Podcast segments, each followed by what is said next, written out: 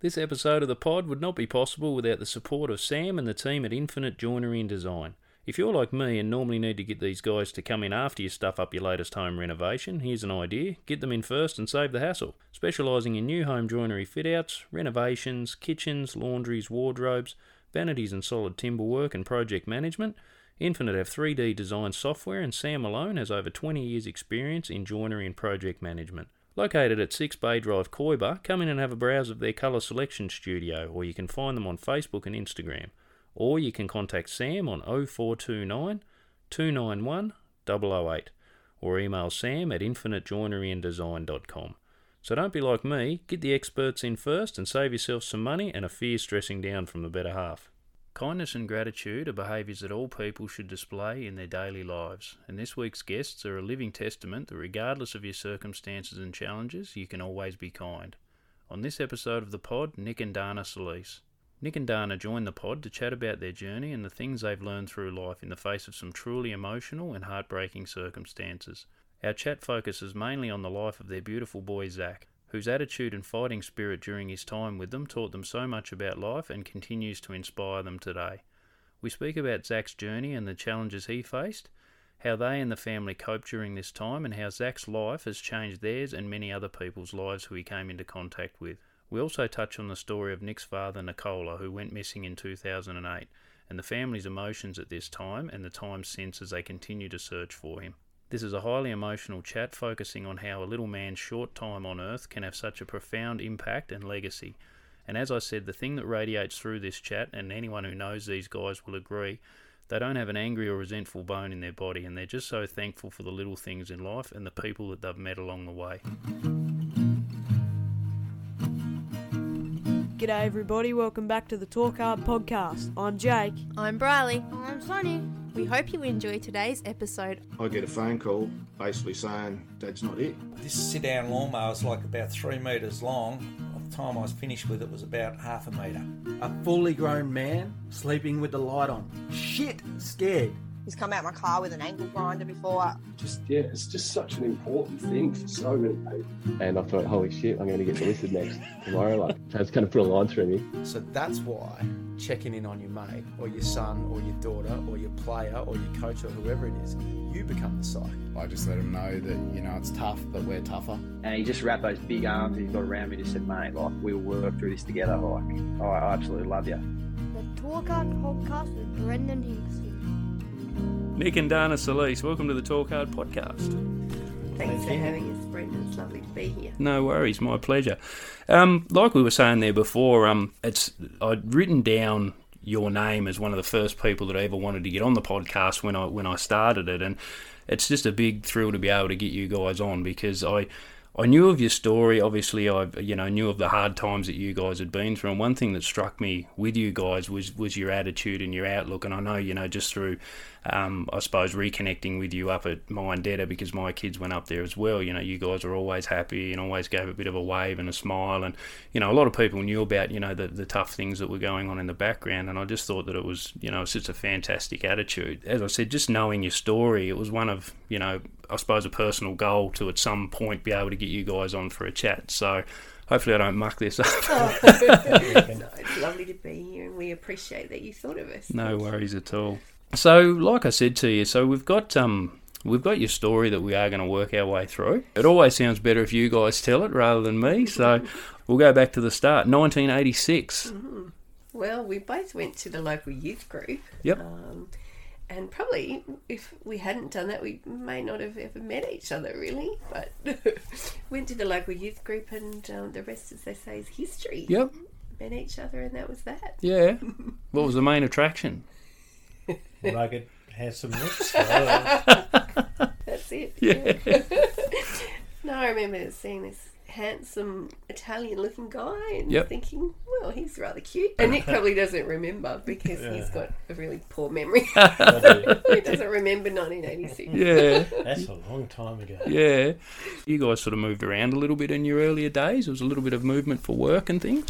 Yeah, yeah. So Nick moved off to Western Australia in 1989. I did. I had a.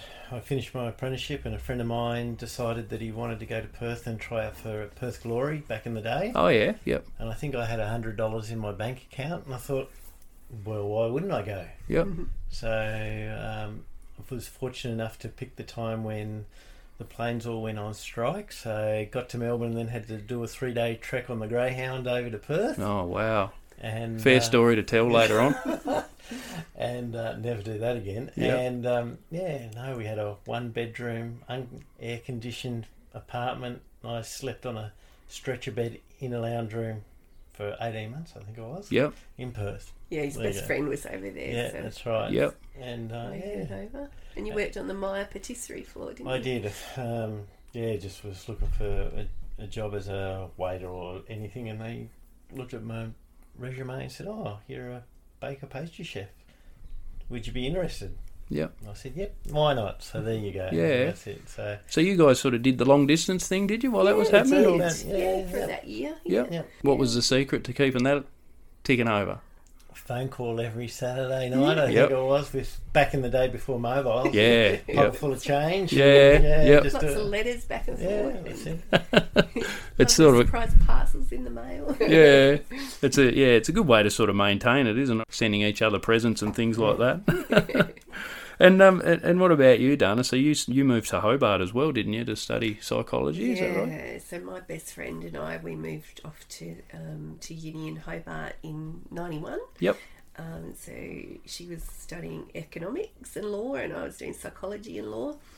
Um, yeah, so we we lived down there for three years together, and then she headed off to Sydney, and I stayed on to complete further study to look at being becoming a psychologist. And then you got a job back up here with child protection, is that right? Yeah, that's right. So the first um, position I had was actually where I'd done work experience back in school days. Yep.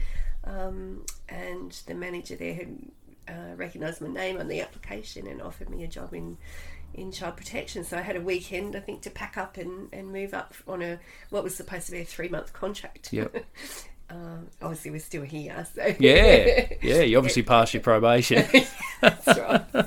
yeah. So um, yeah, then Nick moved. So he was still in Hobart at that point, and then moved back up for us to be married. Yep.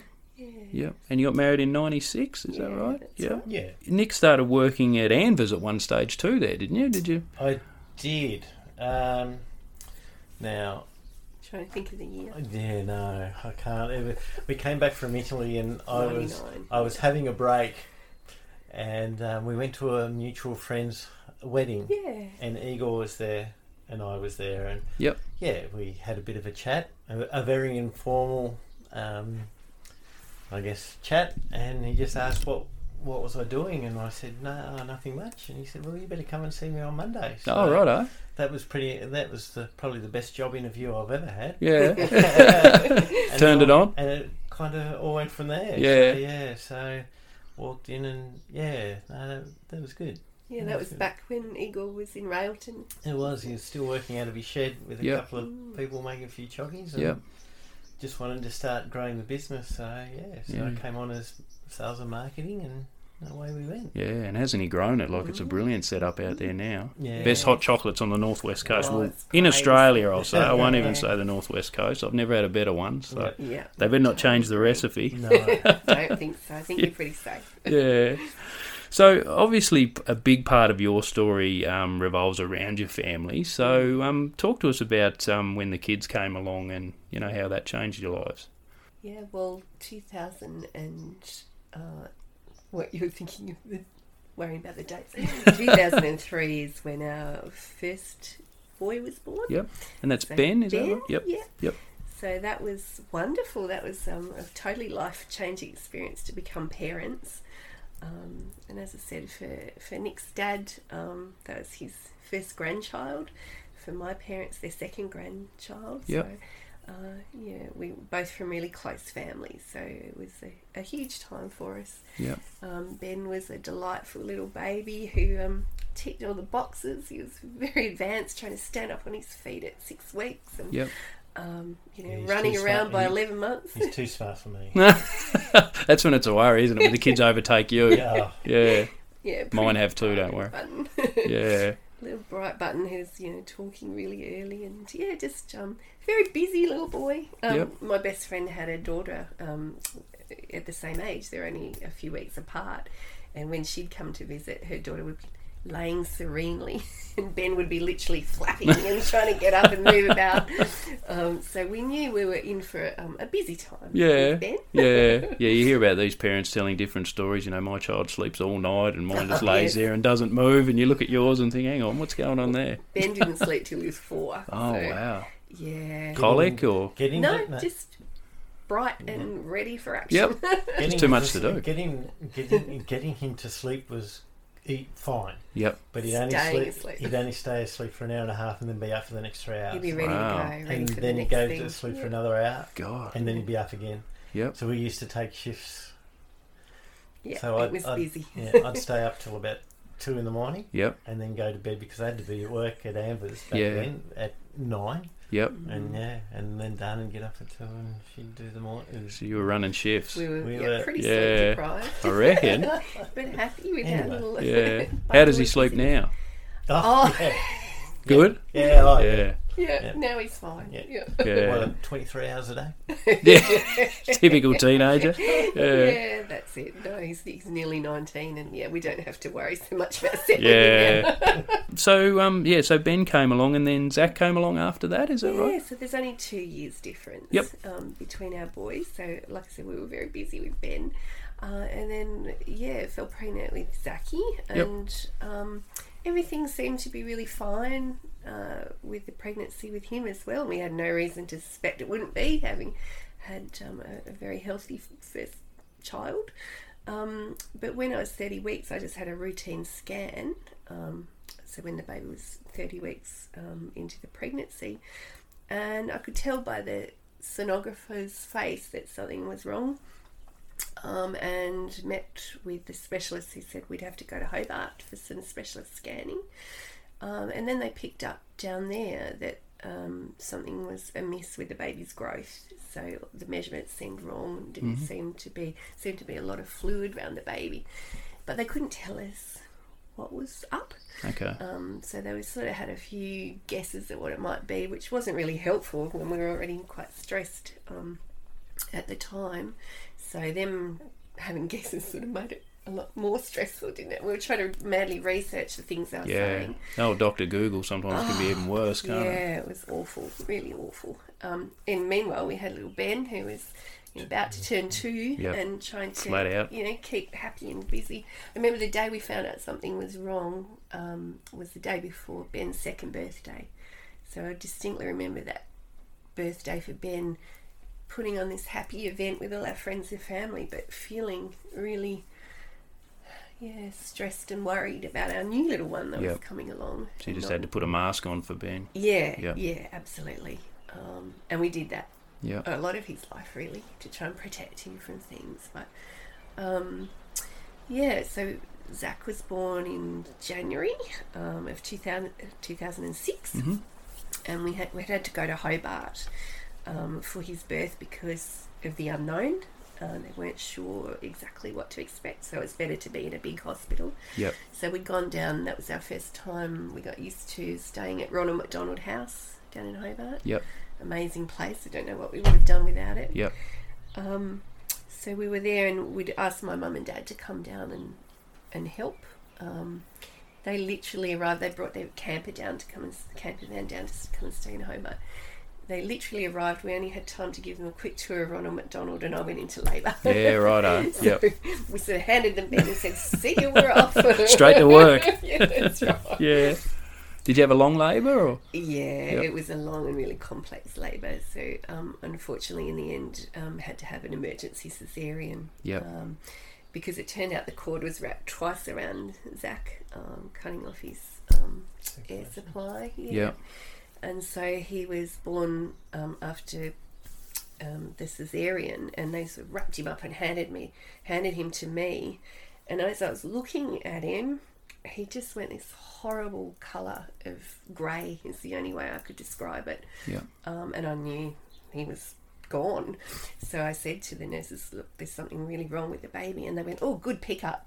and they Yeah. and they grabbed our little baby and took him over. And thank goodness there was a paediatrician in the room because they were wondering if there would be complications, and he had to resuscitate Zach. So he um, just right stopped then. breathing, did he? Yeah, yeah, he Yeah. was grey, he was gone. So Yeah. um, the poor trainee paediatrician had to quickly bring him back Yeah. um, and then he was whisked off, whisked off to the ICU. So that was sort of our introduction to Zach. It Yeah, was- my first introduction was all I could see was his Sing, legs and his sing. arms going up in the air. Yeah, He was right. giving him the Yeah. compressions. Yeah. Yeah. I Yeah. hadn't seen any. I hadn't really seen Zach before then. And I looked Mm. over to see what was going on. Yeah. Yeah. So that was. And he was whisked away and we that's didn't it. see We him didn't for- see him for 24 hours. Yeah. Yeah. Yeah. Did they keep in regular contact with you and letting? Because I imagine you would have been absolutely frantic. it Wouldn't was horrible. It was a horrible feeling to know. It had his Yeah. little baby. We knew something was going to be wrong, and we didn't know how he was doing. But they gave me a little picture to sit up because it had the cesarean. I wasn't going anywhere, so they gave me a little picture to sit up next to me. Um, but that's all we had to go by, really. Yeah. Uh, till we got wheeled in to see him, and yeah, I remember he was. He looked quite healthy, didn't he? By the time we saw him in ICU, because he was next to the poor little very premature baby. Mm. So Yep. we had Zach, who was eight and a half pounds when he was Yep. born, which Yep. we later found was all fluid, but Yep. um, he looked quite sturdy, shall we say, next to Yeah. all the other little babies. Yep. Um, and so then once he went into the special care unit, they had him on nasogastric tubing and all sort of tubed up. And I said, "Oh, please, could I just have a go at feeding him because you know we'd had Ben and he'd fed easily." Um, and Zach just fed beautifully. And I said, Yep. "Right, take the nas- na- nasogastric tubing out. Let's go." Yep. And from then he started to really pick up, didn't he? Hmm. He lost all his fluid, and yeah, we were, we had this sort of sense of relief that he'll be okay. Yeah, Um, yep. Um, once he lost all the fluid, he just looked like a regular little baby, and everything seemed to be fine. Yep. So after I think about ten days, we got to take him home, Yep. and yeah, like I said, it was a sense of relief that okay, you know, we've met him, we Yep. know this little guy, and we can deal with whatever's thrown our way. Yeah. So. Did um did they give you any feedback as to why he lost consciousness when he was when he was born? or- Um, it was because of the the cord having been wrapped around him twice, but also he was full of fluid. Ah, okay, it And was so the the fluid. fluid had sort of congested him, and he just couldn't breathe. Yeah.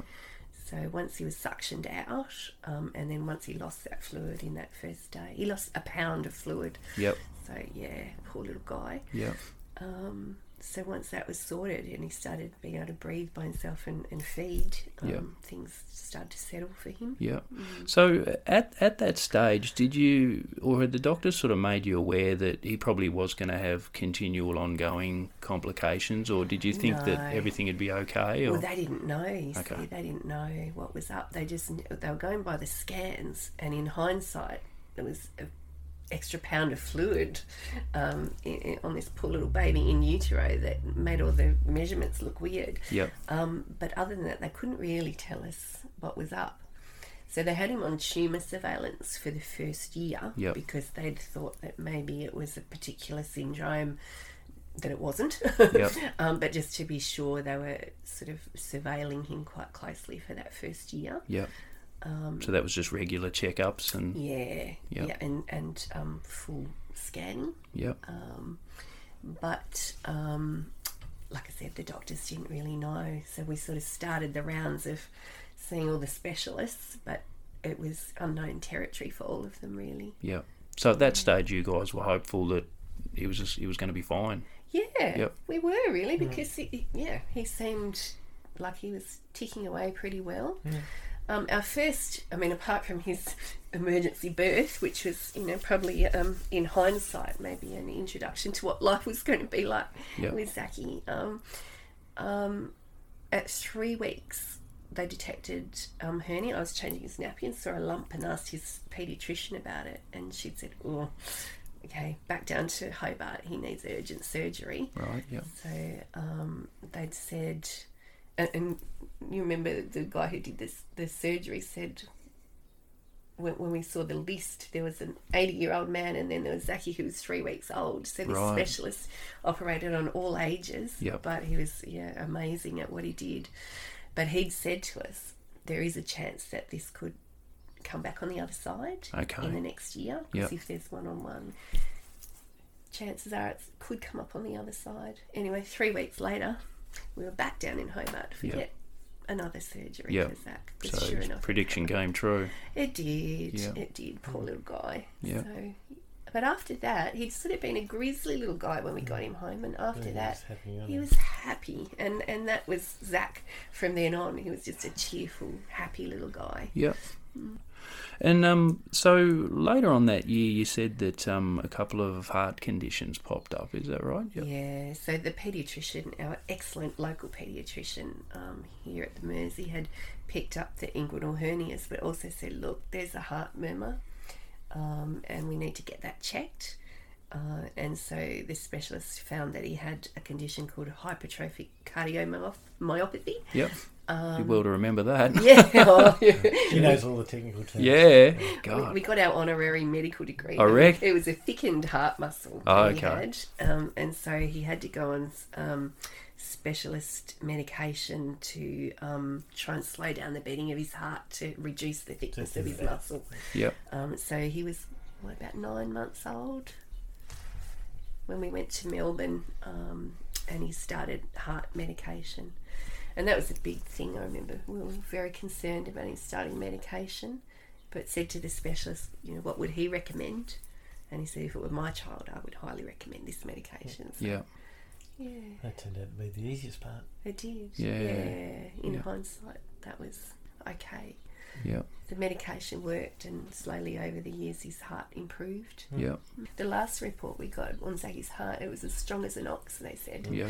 So, um, yeah, Yeah. It, it was okay. The early intervention definitely helped. Yep. Yeah. Yep. Um, Noonan syndrome, which I know sort of came up again later on in his life, but it was around that time you said he was first suspected Mm, of about having this as 12 well. months old. Yeah. Can you Yeah. explain that to us as well? Yeah, Yep. definitely. So I think it's important for people to know about Noonan syndrome because it's actually the most common genetic syndrome. Yep. About one in a thousand people has it. Yep. And some people are blissfully unaware and don't even realise they've got it. Yep. Um, so the markers for Noonan syndrome are usually um, short stature, um, the heart condition that Zaki had, and usually eye conditions as well. So most kids with Noonan's will need glasses. Um, that they're about the main things. It's it's not um, the geneticists describe it as the common cold of Yeah. genetics because it's so common and it's not such a big deal for most people who have it. But interesting, no one's ever heard of it. Yeah. Even though it's the most common condition. Yeah. Yeah. It was named after the lady in the sixties, Jacqueline Noonan, who was a heart specialist and she kept seeing these kids with exactly the same heart um, defects. Yeah. And um, realised that was part of a, a syndrome. Yeah. Um, and so yeah, that's that's when at twelve months they started to suspect that that's probably what Zach had. Yep. Um, but it, so what? Sorry, what were the signs and the symptoms of it that made them suspect that? Um, well, his growth. Yep. So he was always he only would just make it onto the the chart for growth that you know most kids have. They actually have a special Noonan's syndrome chart now. Right. So I think that helps parents. They not cut him a stress bit of so much. slack. Yeah, that's right. Yeah. Um, but he would never quite make it onto the chart. Um, I think the heart condition was the big giveaway. Um, but also, yeah, he needed glasses He's- from he's- quite yeah, early on. he had His a turned vision eye. was, yeah, he had one, uh, like a slightly turned eye, and he had vision problems Yep. um, from early on. So Yep. those things were the main markers for Zaki. But you said that he, he wasn't actually diagnosed at the time. Is that right? Yeah, because there were um, so there's about at the time there were seven known um, genetic changes that caused Noonan's, and Zach was clear for all of them. So he, he was tested for Noonan's really early on, but kept coming up clear. No, none of the known markers.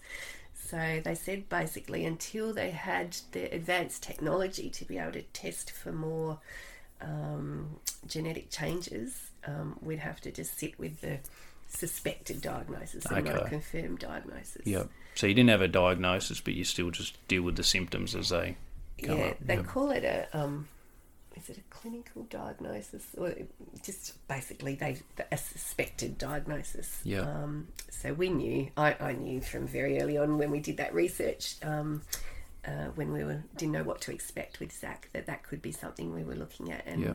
um, so I felt they were very much on the right page. Yeah. We had an excellent um, genetic specialist in Melbourne who followed Zach's case right through. Yep. Um, And um, yeah, so we were happy to just sit with suspected Noonans and know that that's probably what it was. Yeah. Although the specialist did say it's like Noonans plus. Yeah, And I there's guess something. that stayed with us, didn't it? Mm. It's like Noonan's plus, and they could never work out the plus. At the Oh, time. Mm. righto. Yeah. Yeah. And how old was Zach at this time? Oh, he was about one. Yeah. Yeah. Yeah. So how was he? Like, he- how was, like, is he still sort of happy, or was he sort of was he in any pain or sickness or? Oh, no, that first year after his hernias were fixed, he was super happy. He was a very um, delightful little baby, and Yep. yeah, showed ve- a very strong interest in farms and cows very early on. Yep. So um, he loved hanging out with his brother and uh, loved books. Oh my goodness, he was a reader's dream. Yep. Um, so no, he was he was doing well, um, ticking all the boxes and, and happy. Yep. And I guess that's why we noticed when things changed because Okay. he'd been such a happy baby. Yeah.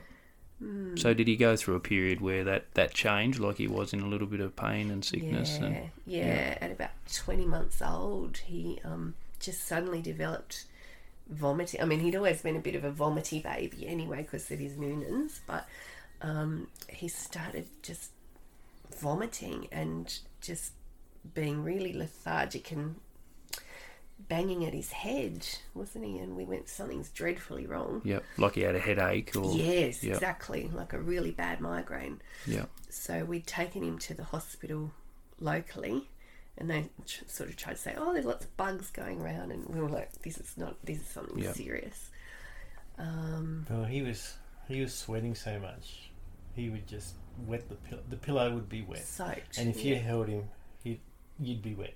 His Mm. hair, and he was grinding his teeth and Mm. banging his head. And I uh, and I I see the I distinctly remember asking this doctor once. We got to we'd got pretty much to the end, hadn't we? And he was in a lot of pain, and I said, "Do children, do kids get migraines?" Because he's banging his head and grinding his teeth, on. and he goes, "Oh no, he's just got a, he's just got a virus. He just brushed us off." and We'd been in hospital five days at this Yeah. point. It was just And then I think the next horrendous. day we got flown down to Hobart. and- well, our normal or- paediatrician came came back, and she could see that he was in dire straits. She knew him. She'd seen him from day one. Yeah. And the fact that, like I said, it's a very, how they say, always ask the parents. Because you Yeah. know what your child is Mm. like. And Yeah, he this was so like I out of said, character Who for grinds their teeth and bangs their head, and you can see his cheeks are red, and he's sweating like nothing else. Yeah. Oh, he's got a virus. Well, yeah, no. That's something that always in the back. Uh, Mm. what do you do? Yeah. Like you can jump up and down, and at the end of the day, if they don't sign something or they don't make a phone call, you got nothing. That You don't particular really- Oh, doctor wouldn't even give him pain relief. no. And I remember the nurse quite happily ringing him at midnight to say, no, he needs pain relief and waking up the doctor because I think they, the nurses totally agreed with us Mm, that he needed relief. But uh, thank goodness for our paediatrician. It was Father's Day, remember, and Yeah. she came back on, on deck that Sunday and knew the urgency straight away Yeah. and organised immediately for him to be rushed to Launceston for an MRI Yeah. because she suspected hydrocephalus, Yeah. water on the brain. Yeah. And indeed, that's what it was. Unfortunately, we had two more days sitting in Launceston because they d- wouldn't do the MRI because of his heart condition. Okay. So double barrel there. Yeah. And then finally, we were sent to Hobart, but they didn't feel it was urgent, so we were sent in the pa- back of a patient transport van with no medical care. So here I am with my critically ill boy um, and the poor driver bumping on down to Hobart. Yeah. And by the time we got there, he was in a very, very bad state. Um, Because also too, we, back then too, he needed to have his medication for his heart thing every day Mm, at the Yeah. same time but every he, day. But he couldn't keep anything down. Oh, okay. Yeah. yeah, the vomiting was horrendous. Yeah. Um, and so when we got to Hobart, it was the anaesthetist who came in, wasn't it? Who came to look at assess Zach for the MRI and just went, "Oh, there's a paediatric team seeing your child."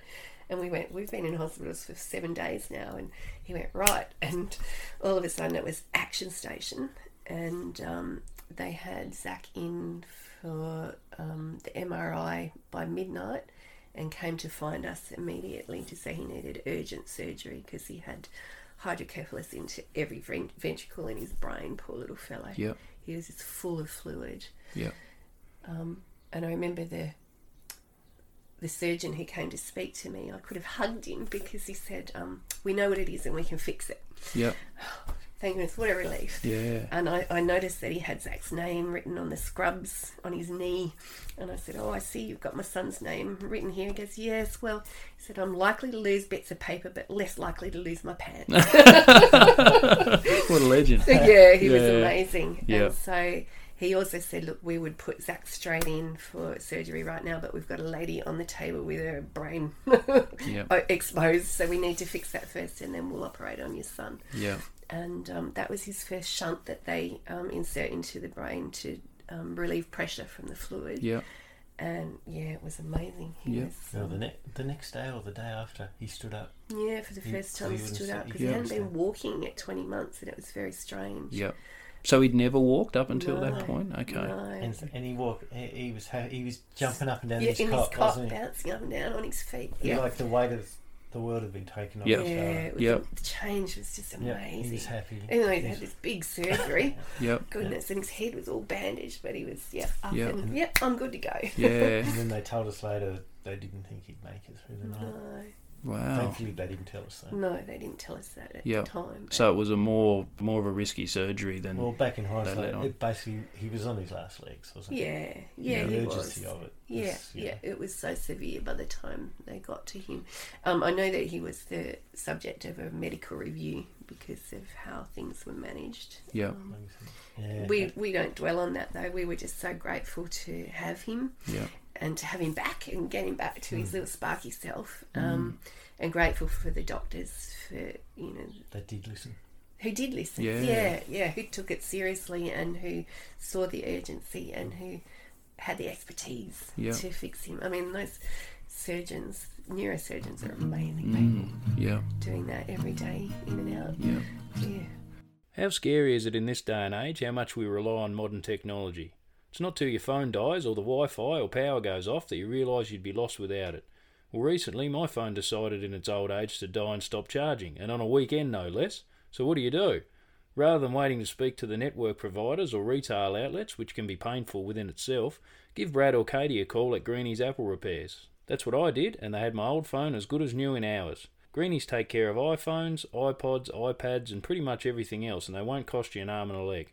So next time you're stuck back in the dark ages with no technology, contact Greenies Apple Repairs on 0401 229 220, or you can contact them at www.greeniesrepairs.com.au or find them on Facebook. Now just to get onto this busted screen. Can I um can I just ask you a couple of medical questions? Like I'm I'm ignorant to this, so obviously I'll just just ask you. So if they didn't perform the surgery, the, the fluid on the brain does would the brain have eventually just shut down? Would it? Or Yes. okay, Yeah, yeah, It, it, it kills Because with the children. ventricles, we all have fluid around our brains, but it drains into our bodies. Yep. Mm. Whereas this, when the ventricles close, it's just pressure. Yep. So hence why he was grinding his teeth and Mm, banging. just like his- the brains being it was just- squeezed. Yeah. Yep. so it was- So it was just Yeah. Mm. imagine a balloon just getting bigger and bigger and bigger. Yep. So something's got to give Yep. at some stage. Yeah. Yeah. So the pain is apparently incredible.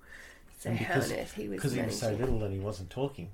Yeah. He couldn't Could tell tell you. us. Yeah. Was he crying or screaming? or- Yeah, grinding Oh, Grinding his teeth through and just- banging at his head. and, just grizzly, like, like any kid that's that Yeah, age. yeah. Just always.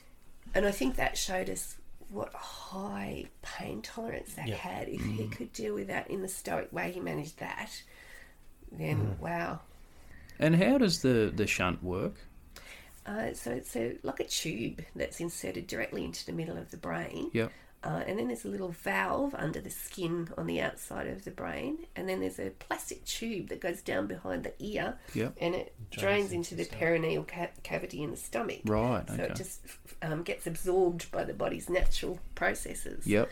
So it's pretty incredible, really, how they. So if do you it. ever see anyone that's got a little bit of a bump Yeah, or a, bump, or a little bit of thing behind their ear, Yeah. Yeah. so they got, and they got to be re- well. Back in the day, I don't know about now, but you have to be careful when you're walking through the um, Yeah. the, the metal detectors at the airports because Yeah, a lot can of them set are them off. magnetic. Ah, righto. And, and it can change everything. as Yep. well. Yeah. Yep. Anyway. Yep. So that was our first experience of learning all about shunts Yep. and Hospitals. hydrocephalus.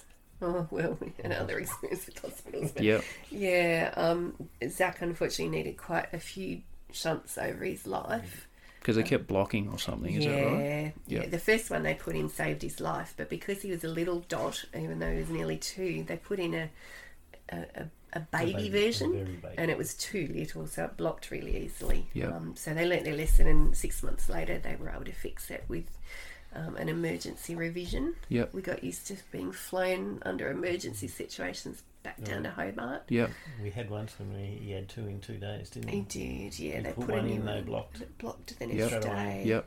So when it blocked, you'd just be banging at the head again. You'd, Yeah, you'd- and we could tell from his He- eyes, yeah, his eyes. The, He wasn't right. Yeah. Just wasn't right. Yeah, that's right. And You could again, just that tell. was one of those things where they go, oh no, it's a, give it a day. you and we know, go, no, oh, it's no." not right. Yeah, And sure enough, they listened to us and did a, um, um, a scan and went, oh, you're Right, right, that's it's right. blocked. I So, had two brain, two head surgeries in two days. Yeah. Yeah, Imagine doing that. God, imagine, I'd imagine me at this age doing it, like you know, let alone. anesthetic after anesthetic. Yeah. Yep. That that was probably the hard because oh, it's like anything. They say oh, it'll take X amount of hours, and every time it creeps, you know, you go right. You're watching your clock, aren't you? You know, you give them that time, but after that, you go Mm. right. Where are they? Yeah. yeah, When did it and you come in? start to panic if Yeah. it's been too long. And I'd imagine you guys would be more on edge after that first surgery. How they said that that would have been touch and go for him. Was it? Was it the same sort of risk every time he had a shunt put in? Yeah. God. Yeah. And and his heart risk too. So um, anaesthetics are a huge risk for people with heart conditions. Yeah. So, um, yeah, as I mentioned, like he ended up having fifty, pr- over fifty procedures under anaesthetic. So we had to get used to it, but it was never any easier. Yeah. Did you have? I was going to ask you. Did you have any strategies to cope with it, or is there any particular way that you you, or you just just rode it out? The stress, did you for it? Did it get any easier? Mm. No, just thankful every time they came through and said, "Yep, he's up and about and he's Yeah. on the way to go." Yeah. Yeah, lots of prayer. Yeah. I know for me that I absolutely spent most of the time praying that he'd be okay. Um, having each other there, that always helped to have each other there to lean on. Yeah. Um, yeah. it's, it's it's strange while your child's under anaesthetic, you can't really settle to anything. You just, I know for me, it's Hmm. just you're on tenterhooks waiting. Oh, yeah, that's right. Yeah. Yeah. Yeah. You can't sort of put it out of your mind. It's always there, No, isn't it? That's right. Yeah. You just kind of And it's that you're just um, waiting, waiting, waiting, waiting. waiting. Yeah. and that time of trying to get your child to be calm about what's coming. So you put on a brave face and try and be happy for them. And then as soon as they're under, it's like, oh, oh yeah. But you also got to remember too. So we we'd had Ben Ann, and then later on we had Gab. So Mm. you, you, you, well, like Dan was saying, you know, if Zach had a fall or something wasn't right, we could quite easily End up in hospital. be off to Hobart and be gone for two three weeks. Yep. So Zach, uh, so Ben would be going to school and say goodbye, And, you then- come home and, and that's we're it. Gone. We're Yeah. gone. So who do you come home to? Nan and Pop or Yeah, my that's mum and right. dad were Well, they had to, amazing. yeah. They just stepped in, um, Yeah. and they they were there for Ben when we couldn't be. So Yeah. Mm. um, he still talks about.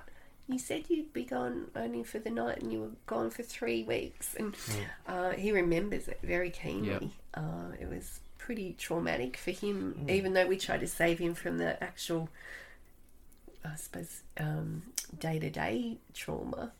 Uh, it was traumatic, just the changes that Yep. happened all the time for him, When and never you're little- knowing. when you're little, you don't understand. Eh? you Yeah, just think you're that's going right. off to school and you'll be back, and Yeah, you know, and everything yada, will yada, be yada. fine. Yeah. Did he ask you questions at the time about what was going on, or? Yes, he did in his own way. Um, I think Ben's a pretty resilient kid as well, and and um, seemed to have his own ways of coping. But I'll never forget when Zach started first started school at Mindata Primary, where Ben was going, and um, a little girl said to Ben, "What's wrong with your little brother?" And I thought, "Oh, this will be interesting to see how Ben answers it."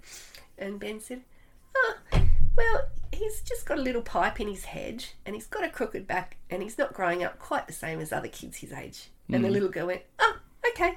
and off they went and played.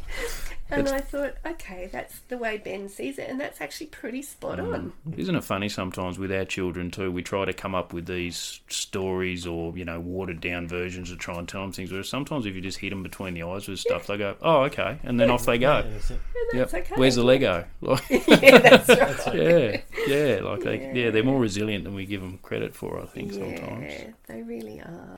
And obviously, anyone um, anyone who knows your family knows that you guys also went through another pretty, you know, um, a pretty emotional time yourself with um, when Nick's dad went missing. So, obviously, anyone who listens to the podcast, we've had Jason on and we've spoken about you know that story. But can you tell us um, just i- from your own experiences what that time was like? Obviously, on the back of dealing with things with Zach, and then this happens as well. Can you firstly just tell us what happened?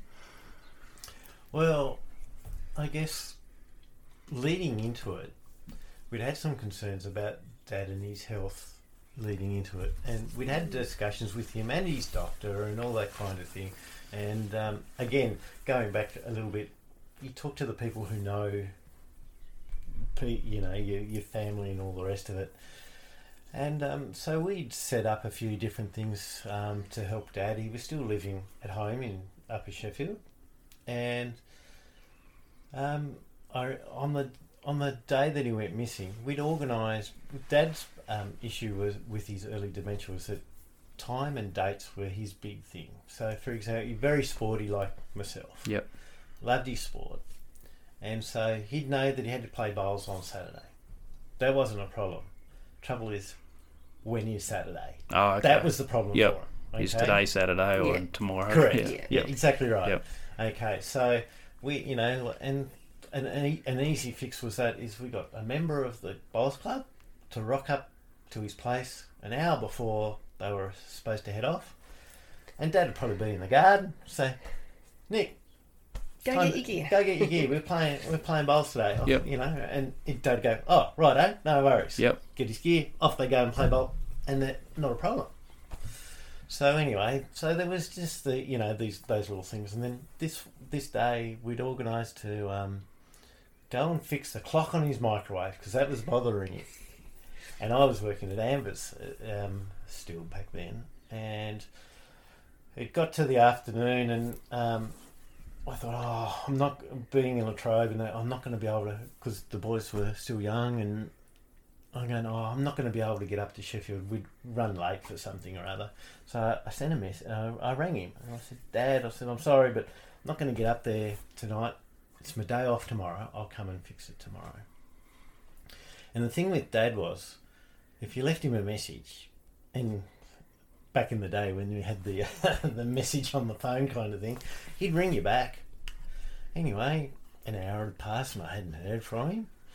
And I thought, oh, that's a bit weird, but didn't think anything as you do back then. And then um, got home and said to Dan, oh, have you heard from Dad? I left him a message, but I haven't heard from him. Dan goes, no, no, I hadn't heard, haven't heard. So anyway, we had tea, we give the boys a bath, and it was getting to seven o'clock, and I said, Mm. there's something not, Not right. going on here because he would have because it's starting to get a little bit dark. It's around this time of the year, you know. And I'm going, I reckon I better shoot on up there and just make Check. sure. And not thinking that anything was wrong, but just thought I better get up there and check anyway. Yeah, I drove up there, and as soon as I got into the gate, I could see the dog was still in the in his kennel. I'm thinking, all right, what's going on here? There's no sign of the car. And went and knocked on the door, and no answer. Got the key and opened up. No one was home, and I thought, all right, eh? So that was about seven o'clock. So I rang Dan and said, he's not here. Uh, maybe he's down at the bowls club having a count, and we'll just kind of hang around. And yeah, you know, eight o'clock came round, still not home. Got dark, and he.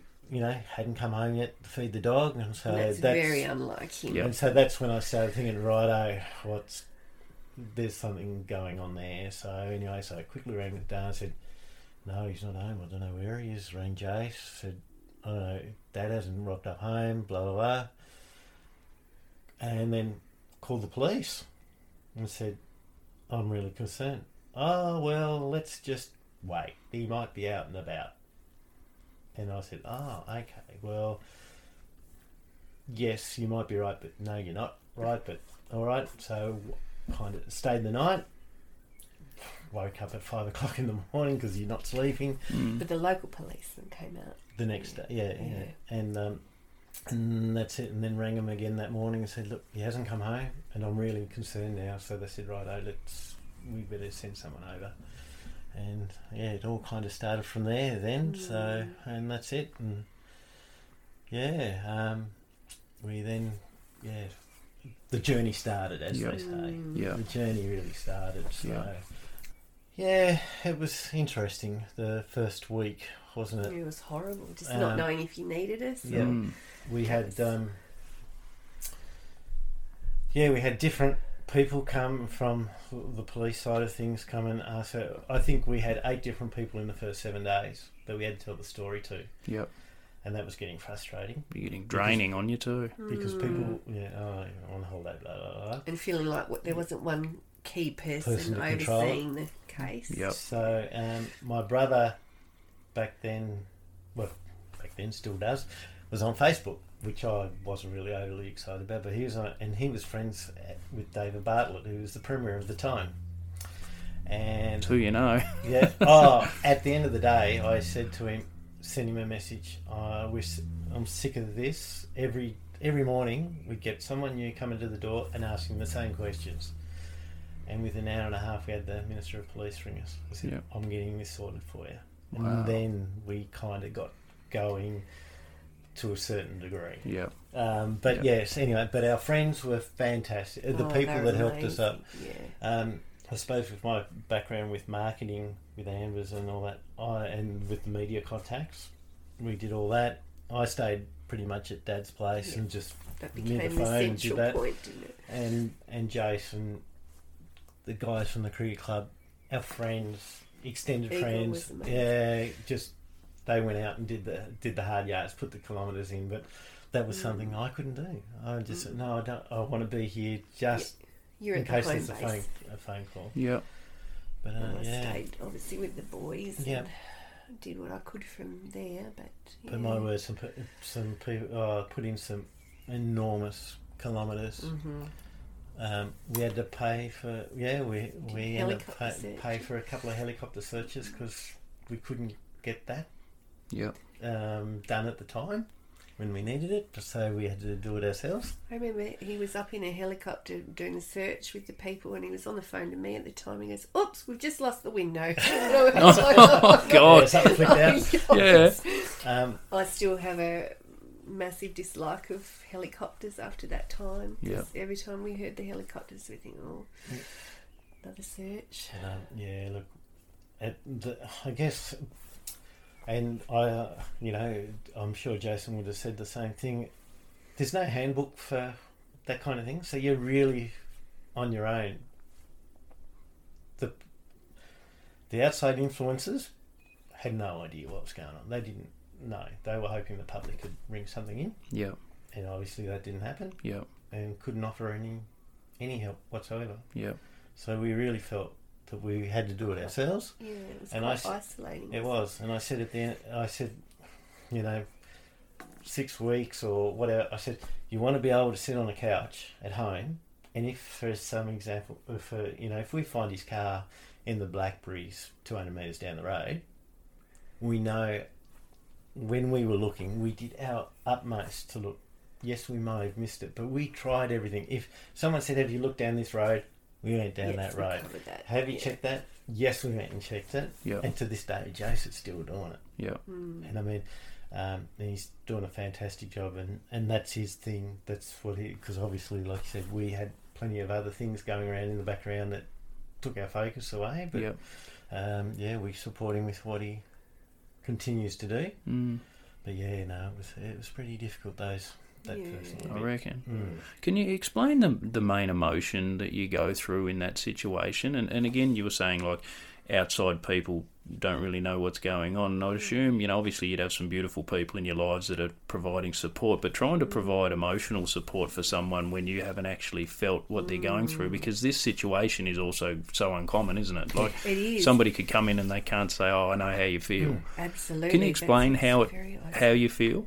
it there's a term for it now that us psychologists like to come up with terms, but I think this is a very valid one. It's called ambiguous loss. Okay. So it's a it's a feeling of grief, but it's there's no end to it. It's it's a feeling of um, y- grieving for something that's not there, but you're not sure what quite what's Mm. happened. Um, it's a very complex type of grief. I Well, think. and you you look at it this way too. We've never had a real memorial or a funeral for Yeah. Dad. Because Mm. when do you do that? Like we thought at at first when we thought we'll go twelve months.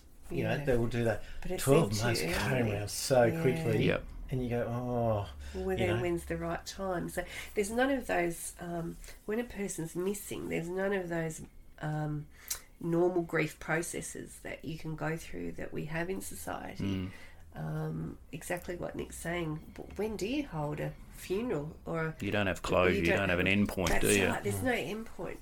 Yeah. So um, you're right that it, it is quite isolating because there are not many people, thank goodness, who are in that situation. But I guess we've tried to help others now who are because we just know how isolating it was for Hmm. Mm. us at the time. That that's one way that we feel that we can help is by assisting others who might be going through a similar experience. Yeah. Yeah, and There's I- more than you think actually. Yeah, yeah. and I guess, um, and you just kind of briefly touched on it. But a lot of people do say closure, Yes. and yeah. we uh, that's always been what it's never nothing's ever closed. I mean, I know it's a a, a, a thing to say, Mm. but I al- uh, I remember seeing um, like a quote or something. It says, you know, um, you don't move on, you move forward. Yep. And that's exactly what it is. There's no closure because you don't close the book on anything. You like it's just time doesn't stop. We just have to move Mm. forward. Mm. We're always, you know, a part of us is back in that little spot that happened that time. The same with Zach and Mm. everything. You don't, you, Mm. yeah, you don't move on, but you move forward. Yeah. Mm. yeah. If we find the car, I'm sure we'll find out. Yeah. I reckon that's pretty much, you know. Mm. But here we are, 14 years down the track, and we still have. we- We're no better off than what we were that Mm. Monday night. I, I popped up to see what was going on. Yeah. Yeah. Well, as I said on the podcast with Jason, like anyone can get on Facebook and find that, the, um, look at the Help Find Nicola Solis Yeah. page. And, you know, I'd recommend that anyone does that because it might just be, you know, somebody that might think the tiniest little bit of information might be absolutely irrelevant to you. But if you put That's it in right. there, Yeah. Jason will search it, I'm sure. Oh, he that's will, right. he You know, will. if you find a burnt out car or anything that's in a paddock that shouldn't be there or something, just ring it through. It Mm. doesn't cost anything nowadays to just say, look, there's a car over there. Can you just someone go and check it out? Yeah. Mm. A glint in a blackberry patch or Any- something, you know, any- anything. yeah, you No, know, it's we'd worth be very checking. grateful. Yeah. So back onto Zach's story. So about 2009, um, he started to receive treatment for his spinal issue. Is that right? Mm, Yep. Yeah, so that started to develop after the first year, really. Mm. That um, the specialist had all checked his back and said, "Yep, no, everything was fine." But as he started to grow, we just noticed there was sort of a lumpy bit at the bottom of his back, um, and he started to develop a, a, a curve in his in his spine.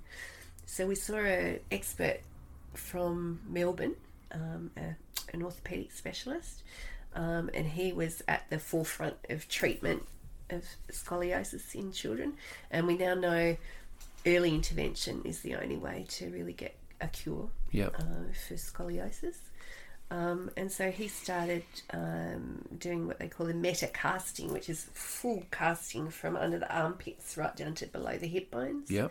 And that's just to keep his spine straight, isn't Uh, Yes, it? to Yep. hold it into place while he's having a growth spurt, Yep. and then um, the Yeah. idea is that it grows into place. It's like training a tree, they say. Yep. Um, it's a, a very full-on um, process, but it gets results. Um, and certainly in the initial stages, we did get really great results for Zacky's spine. Um, it meant that in between the casting, he also needed to wear a brace, which he Mhm. didn't love because he knew that could come off. The casting you had to be on, but Yep. um, he was very, again, very brave with it all. Mm-hmm. Um, it added. 'cause He was only a little skinny little guy, and the, the cast would add so many kilos to his little body. Yep. But he seemed to manage it, didn't he? And he worked out how to get around with this big cast on. Yeah. Um, it'd get very hot, wouldn't he? At certain times of the Yeah, year. summer wouldn't be much fun in it, I imagine. No, and they would, they'd have to cut a little tummy hole in Yeah, it Oh, so his because tummy could poke yeah, out. so he had room when he had a meal that his little tummy could Ah. ah. through. yeah, it was um, it was hu- a huge thing, but he, he he managed it really stoically. Yeah, that was Zach. He just got on with it. Yeah. he did. He just dealt with. I'm sure every time he came out of anaesthetic, he thought, right, what next? What do I have to deal with now? Mm. Um, and Just often became- it was a big cast on his back. Yeah. Yep. So how long did he have to have that for? um, at, at the time, so it'd be six months at Yep. a time. Yep. Yeah, six, so half of the year he would be in a cast. Yeah. Yeah. Yeah. So he, he started Kinder in 2011. Did he still have the cast then, or did he? Yes, Yeah. yep. So he would start o- often, yeah, well, half the school year he'd be in the cast, and his amazing aides would know how to work around it and manage things. Yep. Um, for us and, and for the aides, Zach could never really be more than an arm's length away from anyone because of the, tr- the falling hazard. Um, He's because- always a bit top heavy. Yeah, yeah, with the, the heavy It's the cast plastic on. cast. Yeah. And also, he did have mobility issues, but then if he banged his head, it'd be straight to hospital. So Yep. the safest thing was to have him always within an arm's length. Yep. Which, as you can imagine, is a challenge with a toddler. Yeah. and then as Yeah. he became more independent, but um, yeah, but w- we managed it, and it was a big thing handing him over to school. But they were amazing. Mm. His his um, aides were just brilliant. Yeah. yeah. How did you feel handing him over to school? Was there a time when you wondered whether he'd actually make it to school? so nerve wracking. Oh Yeah. my goodness, it was a huge thing to hand this little boy who needed such extreme levels of care over to a school. um, but I think we were just very blessed that we'd found mine at a primary school, and his aides had come to work um, at uh, work with Zach at E ESIS Yep. uh, at the early intervention school where they'd got to know Zaki really well.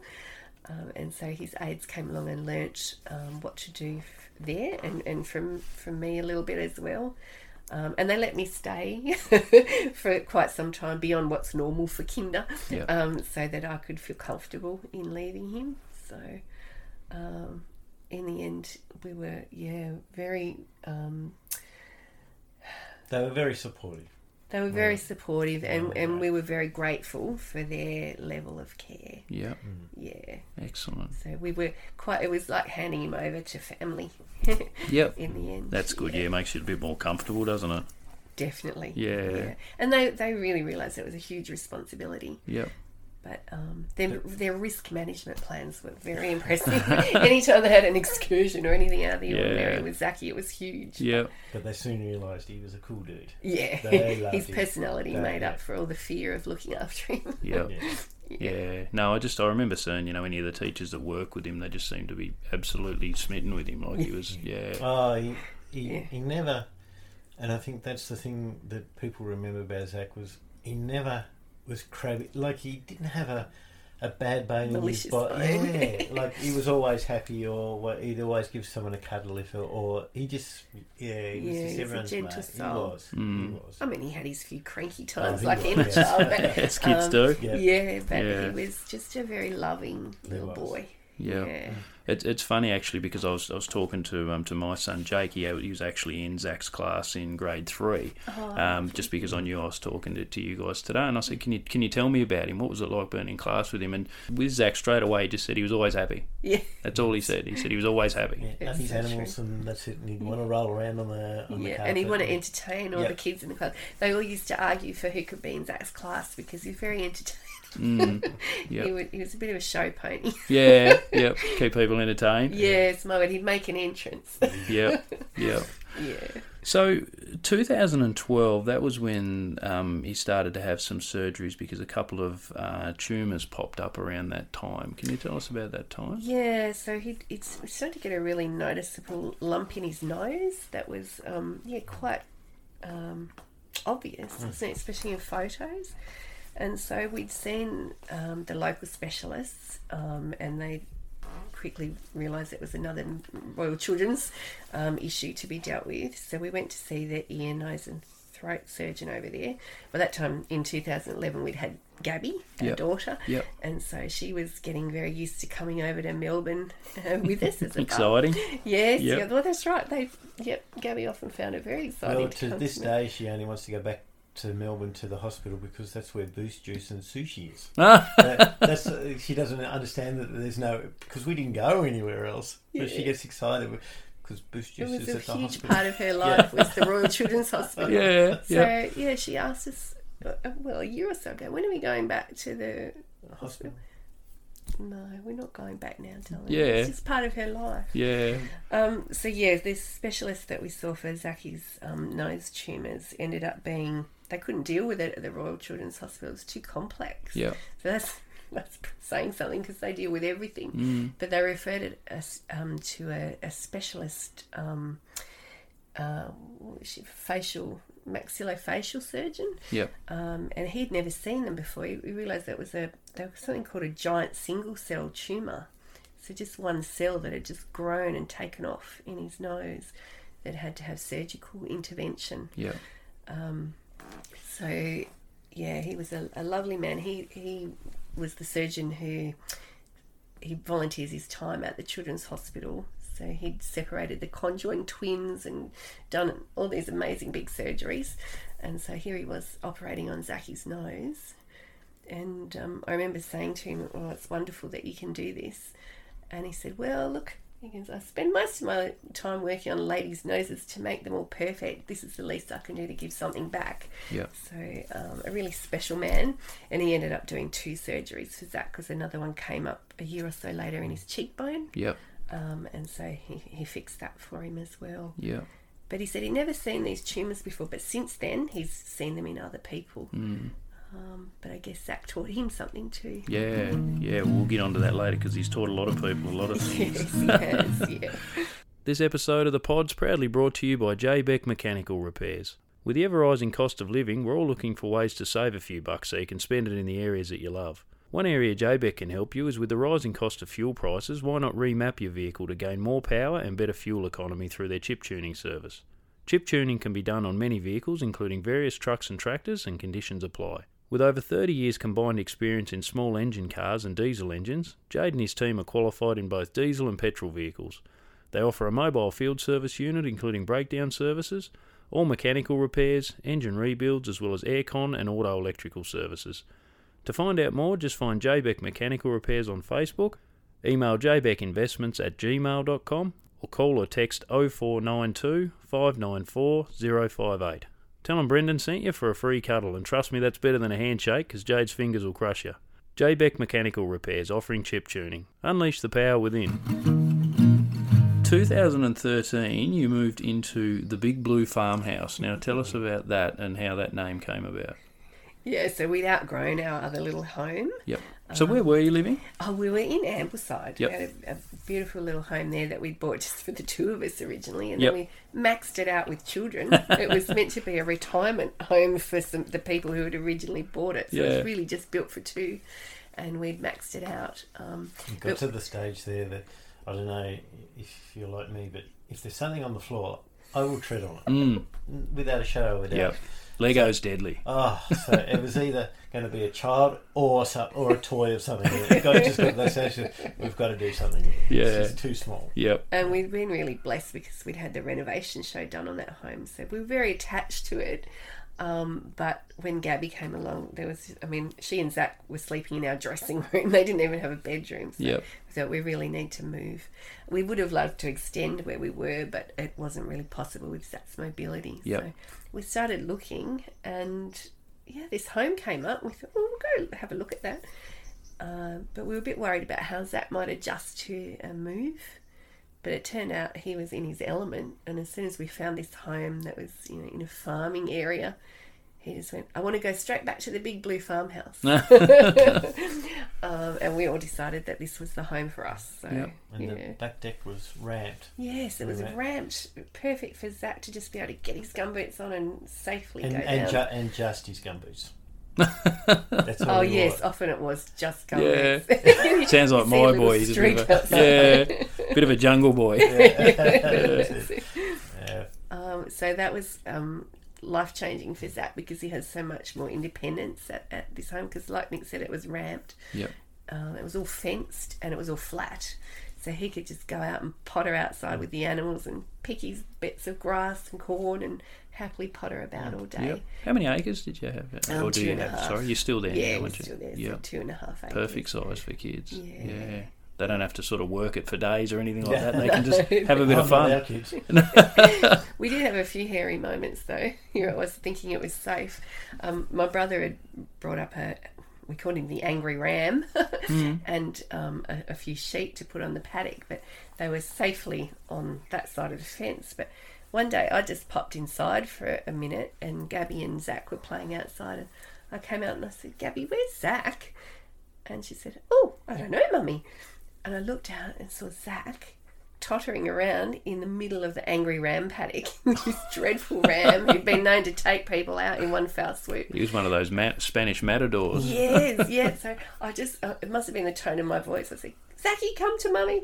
And he, he, he slowly potted, as that did, back um, through the, the gate that he managed to work out how to open. Um, and I was shaking so much. Um, once he was safe, the adrenaline had really kicked in. And little Gabby could see my shaking hands, and she said, Mummy, I think you just need to take a deep breath. wow. Great insight. Yeah, great insight indeed. But uh, I don't think Zach realised the danger because he just loved animals. Yeah. Um, so the ram didn't hurt him. No, just- yeah. miraculously, I don't know how. He's ta- the ramp's taken out a few people. He Yep. has taken out a few people. Yeah. But um, not Zach, thank goodness. Funny things, though, animals. Sometimes they know th- things that humans don't, I think. I wonder though whether the ram just yeah knew. Who knows? Yeah. But yeah, Zach was definitely the animal whisperer. Yep. yep. So you had a couple of years there where things must have been pretty sort of steady because it was about 2015 that you had your next sort of health thing. So how were things going in the interim? Were things sort of ticking along okay? Well, we were always to um, the Royal Children's at least every three months Yep. um, for Zach to get various um, heart um, checkups and Well, there was a stage there I remember we were Casting. going every month for 18 months. Oh, Yeah. Every month we were going to Melbourne. Yeah, Mm. but that just became sort of the normal. But there were no new big things or n- new big concerns during that time. It was just we're in a bit of a routine and Yep. yeah, But Zaki had always, and that's, I guess, ri- right at the beginning where I was you know, having a bit of a chuckle to it, that's, he'd always had trouble with his eyesight. And we had been Yeah. trying to get some glasses for him because we could, you know, Mm. he loved to read. Yep. And we tried to get glasses for him and he'd put them on and He then hated them. He them. just He'd try- ditched them Even in straight the away. car, he'd never wear it. Like, you know, you, you think you put on glasses, you can actually see. Yeah. You know, and Yeah. we knew he couldn't see in certain areas. And so, yeah, w- well, we were in um, the Royal Children, so we asked for a second opinion, didn't mm, we? on his eyes because we just weren't Because we happy were with there what we and were, we were the like- information we were getting here. Yep. Yeah. Mm. And so they s- they um, did a, an inspection and said, "Oh, it just it looks like there's a, a a very pale optic nerve, and we just like to get a few more um, a bit of a further investigation. So we'd like to give him an MRI. Yep. So, sorry, a pale optic nerve, does that mean that it's not as thick as. Yeah, it's not a getting the normal- blood supply that okay. it needs. Yep. Yep. So, um, yeah, they suspected um, an MRI was necessary, and so he hadn't had an MRI since he'd had the initial Yeah, right, when he was. shunt. Yeah. yeah. So when he was Yeah, little. because no one really wanted to put him under an anaesthetic unnecessarily because he'd had so many already. Mhm. So Mm-hmm. um, he'd only had one at two, and then no further MRIs, just CAT scans since then.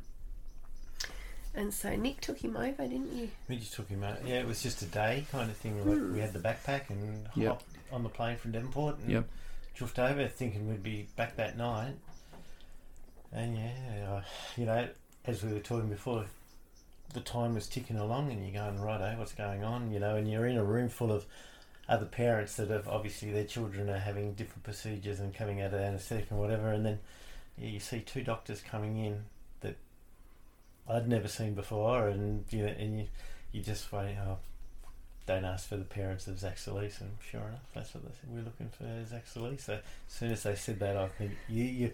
My first thought was obviously that something had happened Under anaesthetic. under anaesthetic, Yep. Mm-hmm. and then, um, and then they said, "Oh, we need to have a chat." And so the sweat started happening, and then you go And right. any over other time I would have been there too. Yeah, but we just oh. thought, oh, it's, you know, Yeah, it one was of the just minor procedures. simple, isn't yeah. it? it was yeah. just a simple trip. Mm. So yeah, so anyway, um, I don't remember much of the conversation to be honest. I mean, you just hear though, you, you know, you, whatever the words were, you know, we've discovered something. Oh, I can't, like I said, I can't even remember what it was. Yeah. But it was just all a kind of a blur after that, and then um, I remember I rang Dan. I said, you got, "You've got it," because in our little relationship here with the medical side, as you can hear, Dan, Dan knows all the big words and, and all the all the terms. I was the pack horse. Yep. You just go, right, got to go to Melbourne. Yep. We'll, you know, get Load load up. ready, load him up, get him over there, get done. Yep. They'd ask me a few things. I'd go, I don't know. You need to talk to my wife. Yep, yep. Pack him back up. You wouldn't And be I'm the like, first. Yeah, that's right. I exactly can right. so that's it. So um, yeah, they were, you know, they were really hitting me with some technical terms which I had no idea what the. I got the gist, and I'm going, this is way above my pay grade. Yep. So I rang Dan and said, you need to kind of get Well, over so here. they weren't letting him out of hospital. No, no. So, Yep. yeah.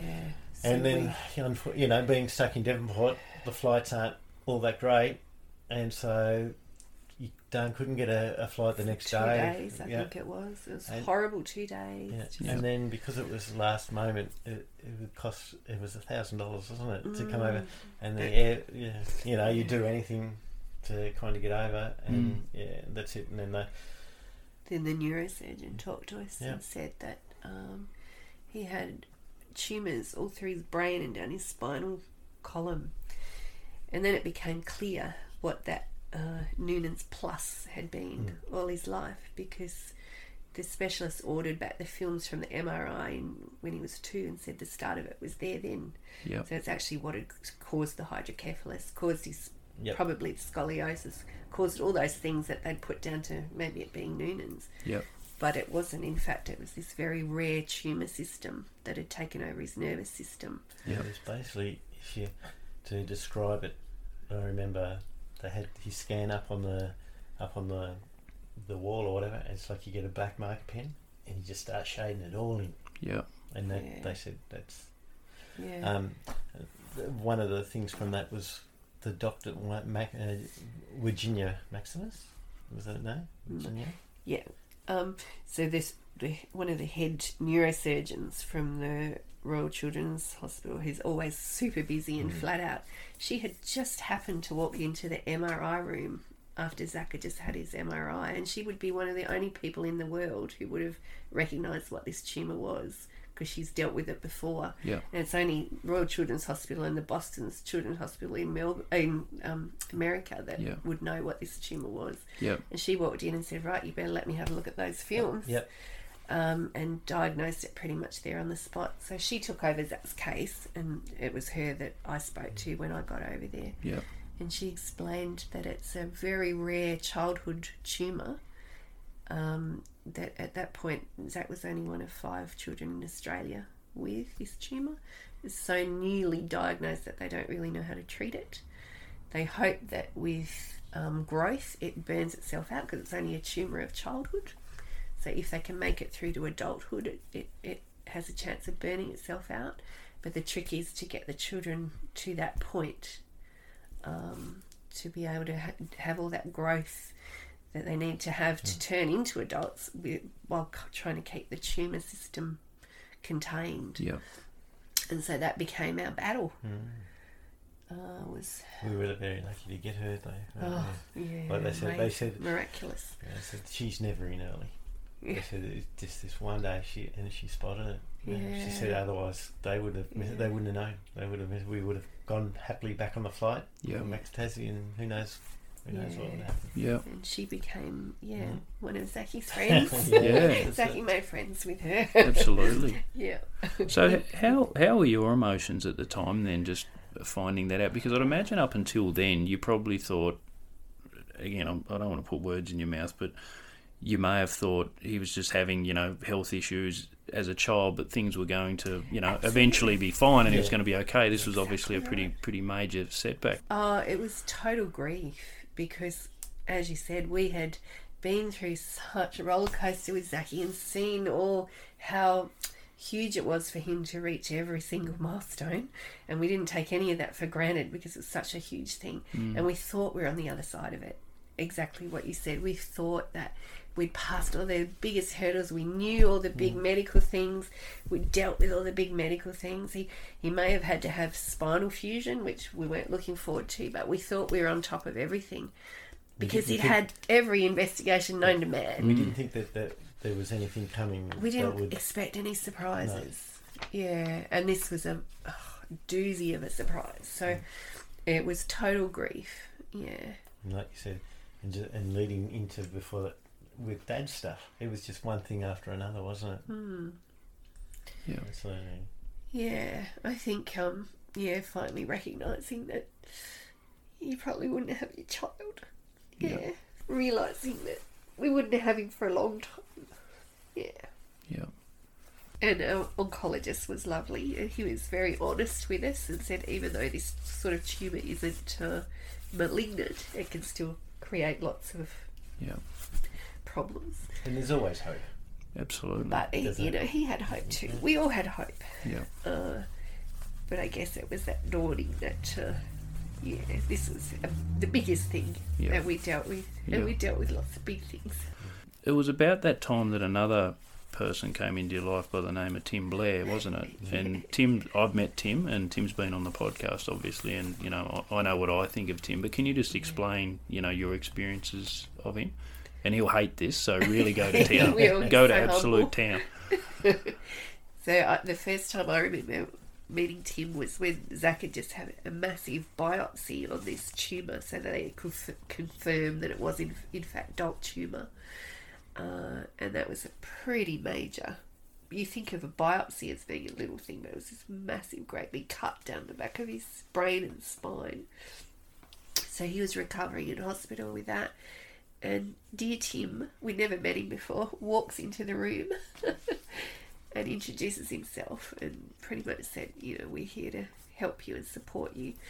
Now, that's a huge thing to walk into someone's hospital room when they're in the middle of grief and with their child recovering from a huge operation. It takes guts, I think. to Was that do in Melbourne?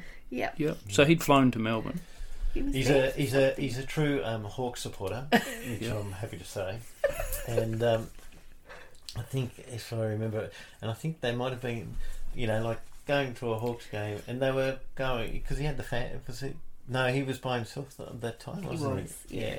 So he just organised. He was coming over, and he was coming to see us. So, yeah. yeah. And um, how how had he heard about the story?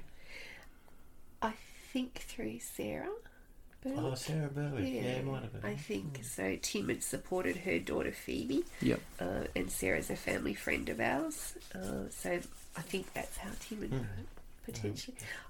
I might be making that up, but I think that's how it happened. Yep. Uh, but yeah, it was wonderful to meet Tim, and uh, yeah, he's been very involved in our family ever since. Yep. He and, and Mandy and his amazing foundation. So he and Zachy became good friends. Yep.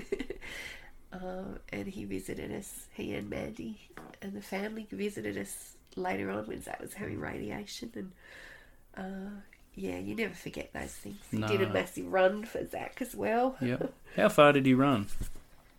Do you remember? It was a long run. I think it was one of the biggest that he's done. Yep. It was a long way. And it was a really hot day, poor Yeah. Tim, when they did the run and ended at Mindana to much fanfare from all the kids. Yeah. Yeah. Uh, he's incredible. I don't He know is. how he, he does what he does. He's unreal. He's su- superhuman. He is. It's those kind of things that, and I often say to people, one of the things you miss when you're in hospital, like to kind of um, explain what would happen. Zach would be in hospital, so that would mean Dan would be living in a chair in the hospital because there's no bed for a parent Yeah. i- in there.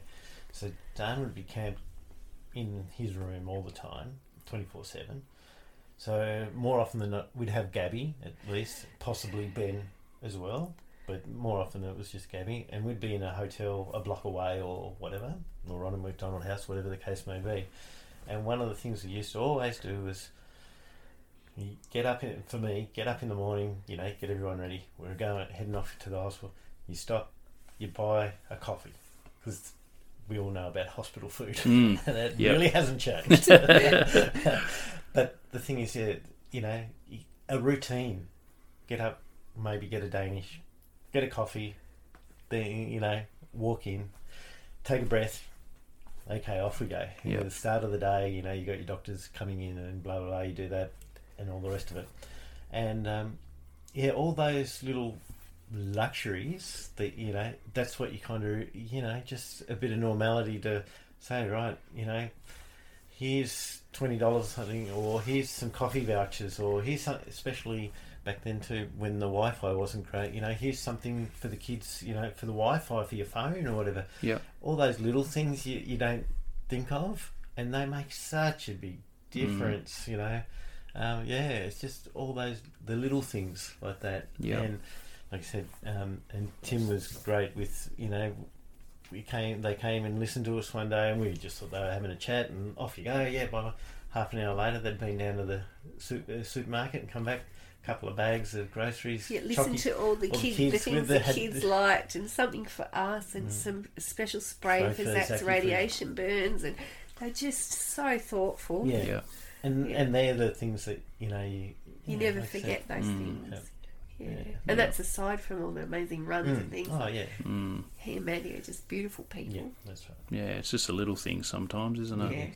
So uh, at that time with with Zachy, so what was his treatment? So it was just it was chemo through that yeah, time. so he started um, the first round of chemo for a year, Yep. and so that was each month in Melbourne. So we travelled to Melbourne for him to have the treatment. The first one was disastrous; he had some complications, so we ended up being stuck there for a bit longer than expected. But Mhm. after that, he tolerated the other the other eleven rounds really amazingly well. Yeah.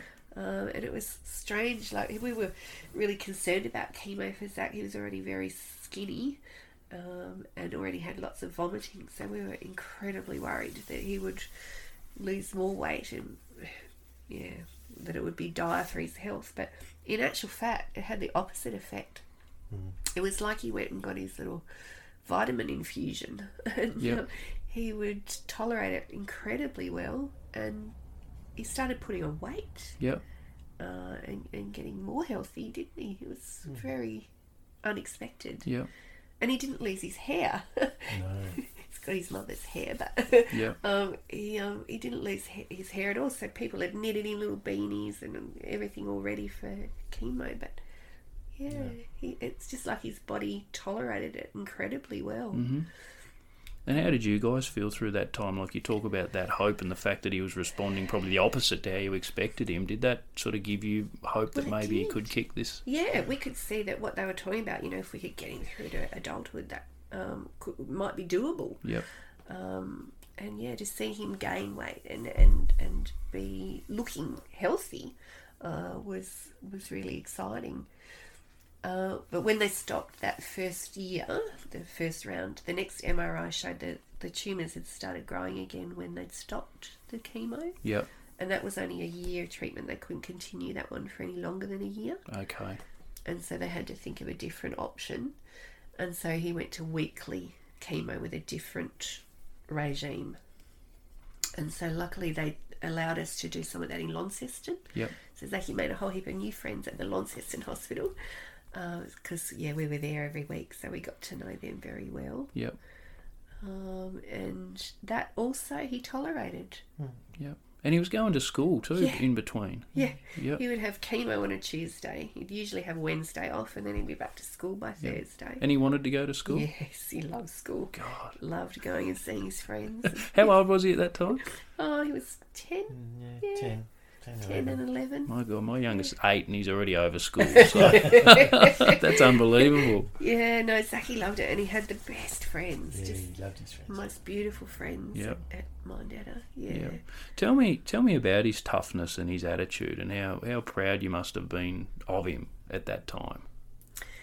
Yeah, he's he's just Zachy's one of a kind, really. Incredibly proud of him just getting on with things, just his resilience and his stoicism, Yeah. and just uh, yeah, how on earth he managed to remain cheerful despite all the treatments and things that he had. He always um, he'd always be looking forward to the next things, wou- wouldn't he? So he had a, like an escape plan from hospital. Yep. So he'd never dwell on the fact that he was stuck in hospital or he had to have treatment. He'd always be thinking about, can I get my shoes on? Can I hop in my stroller? Can I get the taxi? Can I get in the plane? Can I get back to the big blue farmhouse? Yep. So it was like that became his safe haven, I guess. And he'd always be, um, yeah, not dwelling on what was happening, but thinking of the positives in the future. Yeah. So, yeah, very incredibly proud of him. I reckon. and just you know obviously how how you guys have conducted yourselves over time and things like I don't think it's any fluke that that he was like that. Obviously that was bred into him. So yeah, just you know obviously the way that, that you guys you know the, the setbacks that, that you guys have endured and the way that you you know push through. Like obviously it's just a, a trait of the family. So yeah, you must be yeah. But as I say though, you know I know if my kids are sick and they go to school, I'm unbelievably proud. So you know, because they, will protest and things like that. I tell them at the end of the day how proud I am of them. So I could only imagine, you know, what he was going through. How how proud you must have been of him.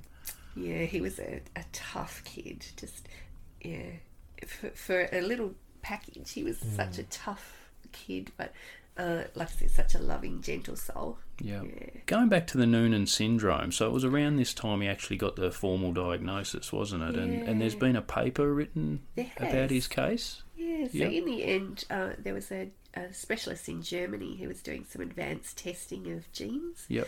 Uh, and so he took um, a sample uh, from the specialist here in Melbourne of Zach's um, blood, and it was sent over to Germany, and they actually managed to find the the gene that was affected for Zach, and he at the time he was the only one in the world with that particular genetic change, yep. which is um, a random genetic change. It's something that we didn't pass on; it just happened yep. um, for him. Um, but since Zach's uh, diagnosis, they've actually identified at least one other little boy with exactly the same genetic change. So now I guess they'll be able to look out for that change when they're looking for kids with Noonan syndrome. Yep.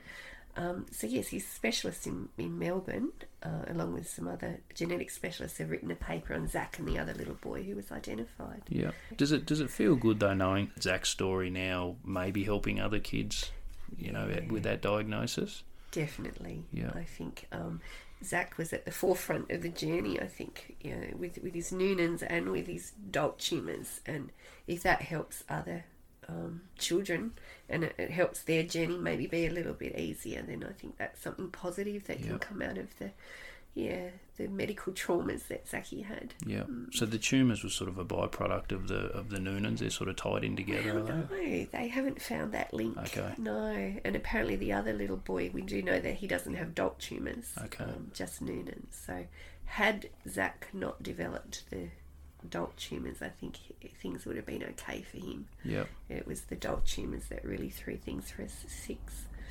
Uh, all we know with Noonan's is it does make kids more susceptible at times to getting tumours. Okay. But not no Zach's the only person known who's got had Noonan syndrome and adult tumours. Yeah. So, yeah. Yeah.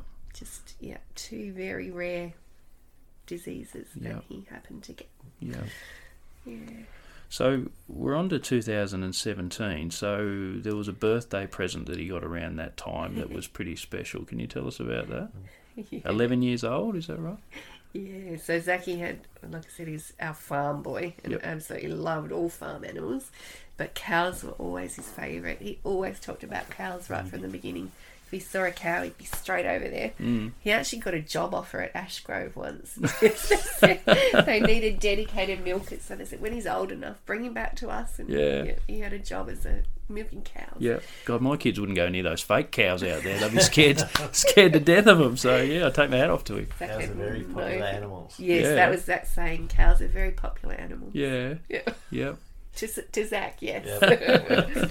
Yep. Um, so yeah, he'd always desperately wanted a, a cow. So um, originally, that's um, what we, we were planning with um, Tim's run um, to save up some money for the cow because that's the main thing that Zach wanted. Um, in the end, some beautiful people, Adrian and Glenda Brown, had hand raised a little Jersey cow and they gave it to Zach for his birthday. So. Yep. Uh, she became known as Daisy. No, we asked, we asked, we asked uh, Zach, what are you gonna, what are you gonna call the cow? And he said Daisy, of course. so her full name Daisy, is Daisy, of course. Daisy, of course. As if there's any other name yeah, for a cow. Right. Um, They're funny. So, so Daisy uh, was delivered the night before Zacky's birthday to the Big Blue Farmhouse, mm. and Zach's face—it was just priceless. Hmm. Mm. He was just in his element and he followed around the paddock for the rest of the night, didn't he? Mm, yeah. and yep, they became besties. She used to come up on our deck and he'd head out in the backyard with us. Yeah. Till she became way too big to play with. they do that, don't they? It's like any animal. They're, cu- they're cute when they're little, but yeah, once they get a little bit bigger, it's a little bit of a different story. She's quite a character, Daisy. She's Yeah. a big character. You've still got Daisy? We do still Yeah. have Daisy, but she doesn't live at the big blue farmhouse anymore. 'cause Ah, okay. Zach had said he loved her as a pet, but he said, I want her to be back with her animal friends. Oh. My friend um, has a beautiful farm up at Eagle's Nest Retreat, and so Daisy's living with her own special herd up at Eagle's Nest Retreat, Yeah. which would make Zachy so happy. Excellent. And she's had a calf now too. Oh, beautiful. She's got Dandelion the calf now, who's nearly as big as her. but- Is she Dandelion, of course? She's got the last name as well. Well, actually, it's a boy, but. Ah. Um, yes, they're, they're a very happy crew. Yep. actually, Daisy just photobombed in someone's wedding proposal. Oh, nice. or en- engagement photo. So Yeah. She's a bit of a photobomber up there at Eagles Nest. um, so just take us through 2017 then, as far as Zach's journey through that that year. Uh, so that was a really, really tough year, 2017, because he'd been doing okay with his weekly chemo, um, but we still had to go back to Melbourne every three months for the MRIs. Um, and on this particular trip, Zachy was still kicking goals. I think he was Mhm. doing really well. But um, our oncologist said, look, on the scan, he's got fluid all um, in his spinal column now. So he's going to need an operation to put a shunt now in the spinal column as well as in the brain. Oh, and so we thought, oh no, not another shunt to have to deal with. Mhm. Um, but okay, if that's the next thing for Zach. Um, but for some reason, they didn't want it to be done in Melbourne. They thought because the shunt might need revision, like the shunt in his head, that it'd be best to have it done in Hobart. But at that point, we were worried that Zach was way too complex for for surgery to be done locally. It really needed to be done at the specialist Yeah. hospital. So he's still having his chemo during this Yeah, time. yeah. Although they stopped it, they stopped it in preparation for that. When we knew that op- the operation was happening, they Mhm. stopped it in in preparation for that. Yep. Um, so he ended up having a really long time without chemo. But um, the long and the short of it is that he had the surgery in Hobart and it didn't go well at all. Uh, and that was the start of the setbacks for Zaki, really. Yeah. Um, because he nearly died after the operation from anaesthetic complications. Yep. Yeah, he was kept a really long time under anaesthetic because after the operation, which w- failed because the fluid was too thick and they couldn't put the shunt in, they then decided to do an MRI, and in the end, he ended up being under anaesthetic for six hours, Yep. which we know is way too long, way too long. Um, so anyway, his poor little fellow had complications and developed um, basically hospital-induced pneumonia from that experience, um, and wasn't expected to survive, but he did because he's Zach and he, he was incredible. Um, and because of the amazing medical team in ICU there who had a sort of a three pronged approach to treating him. Um, uh, and so he survived. But then we were told in that hospital after he'd s- was it ten days or something, and then he'd survived. Um, we were taken into a room and told, "Well, sorry, but he's only got a few weeks to live now, so we're sending him home. He won't walk again. Uh, prepare that he's only got a few weeks to live." But um, they said your one chance is maybe to try some radiation therapy in in Melbourne. So there we are again, thrust into this situation of facing not having Zaki, which was horrible and very traumatic.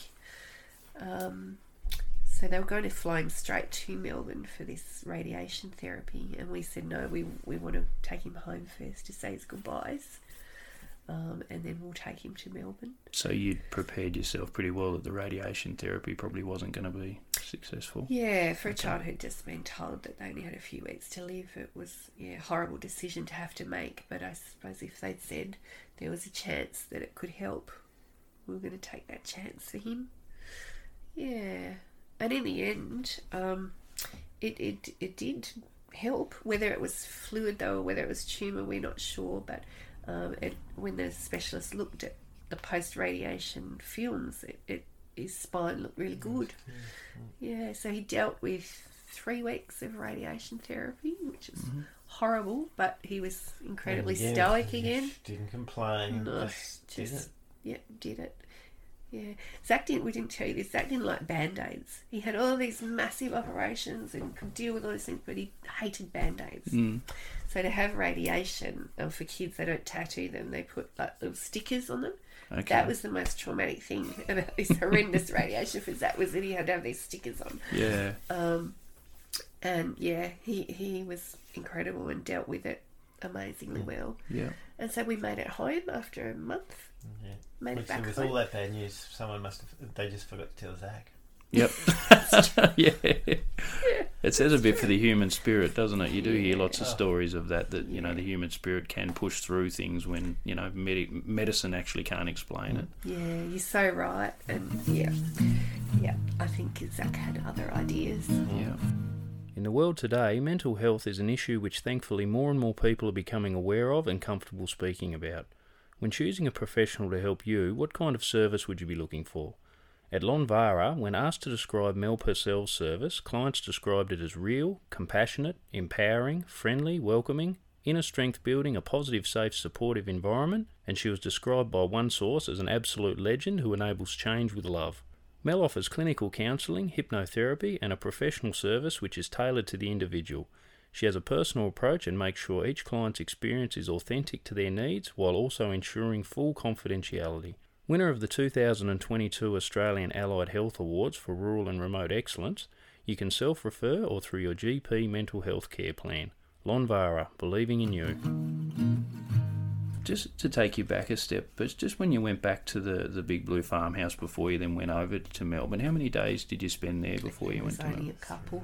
Yeah, Yeah. three three days. What were your objectives over those couple of days as far as, you know, your goodbyes and the, the other kids and, and things like that? Can you are you happy to talk about that? Or? Yeah, yeah. I think it's uh, you know no one wants to be in that situation. A lot of pondering.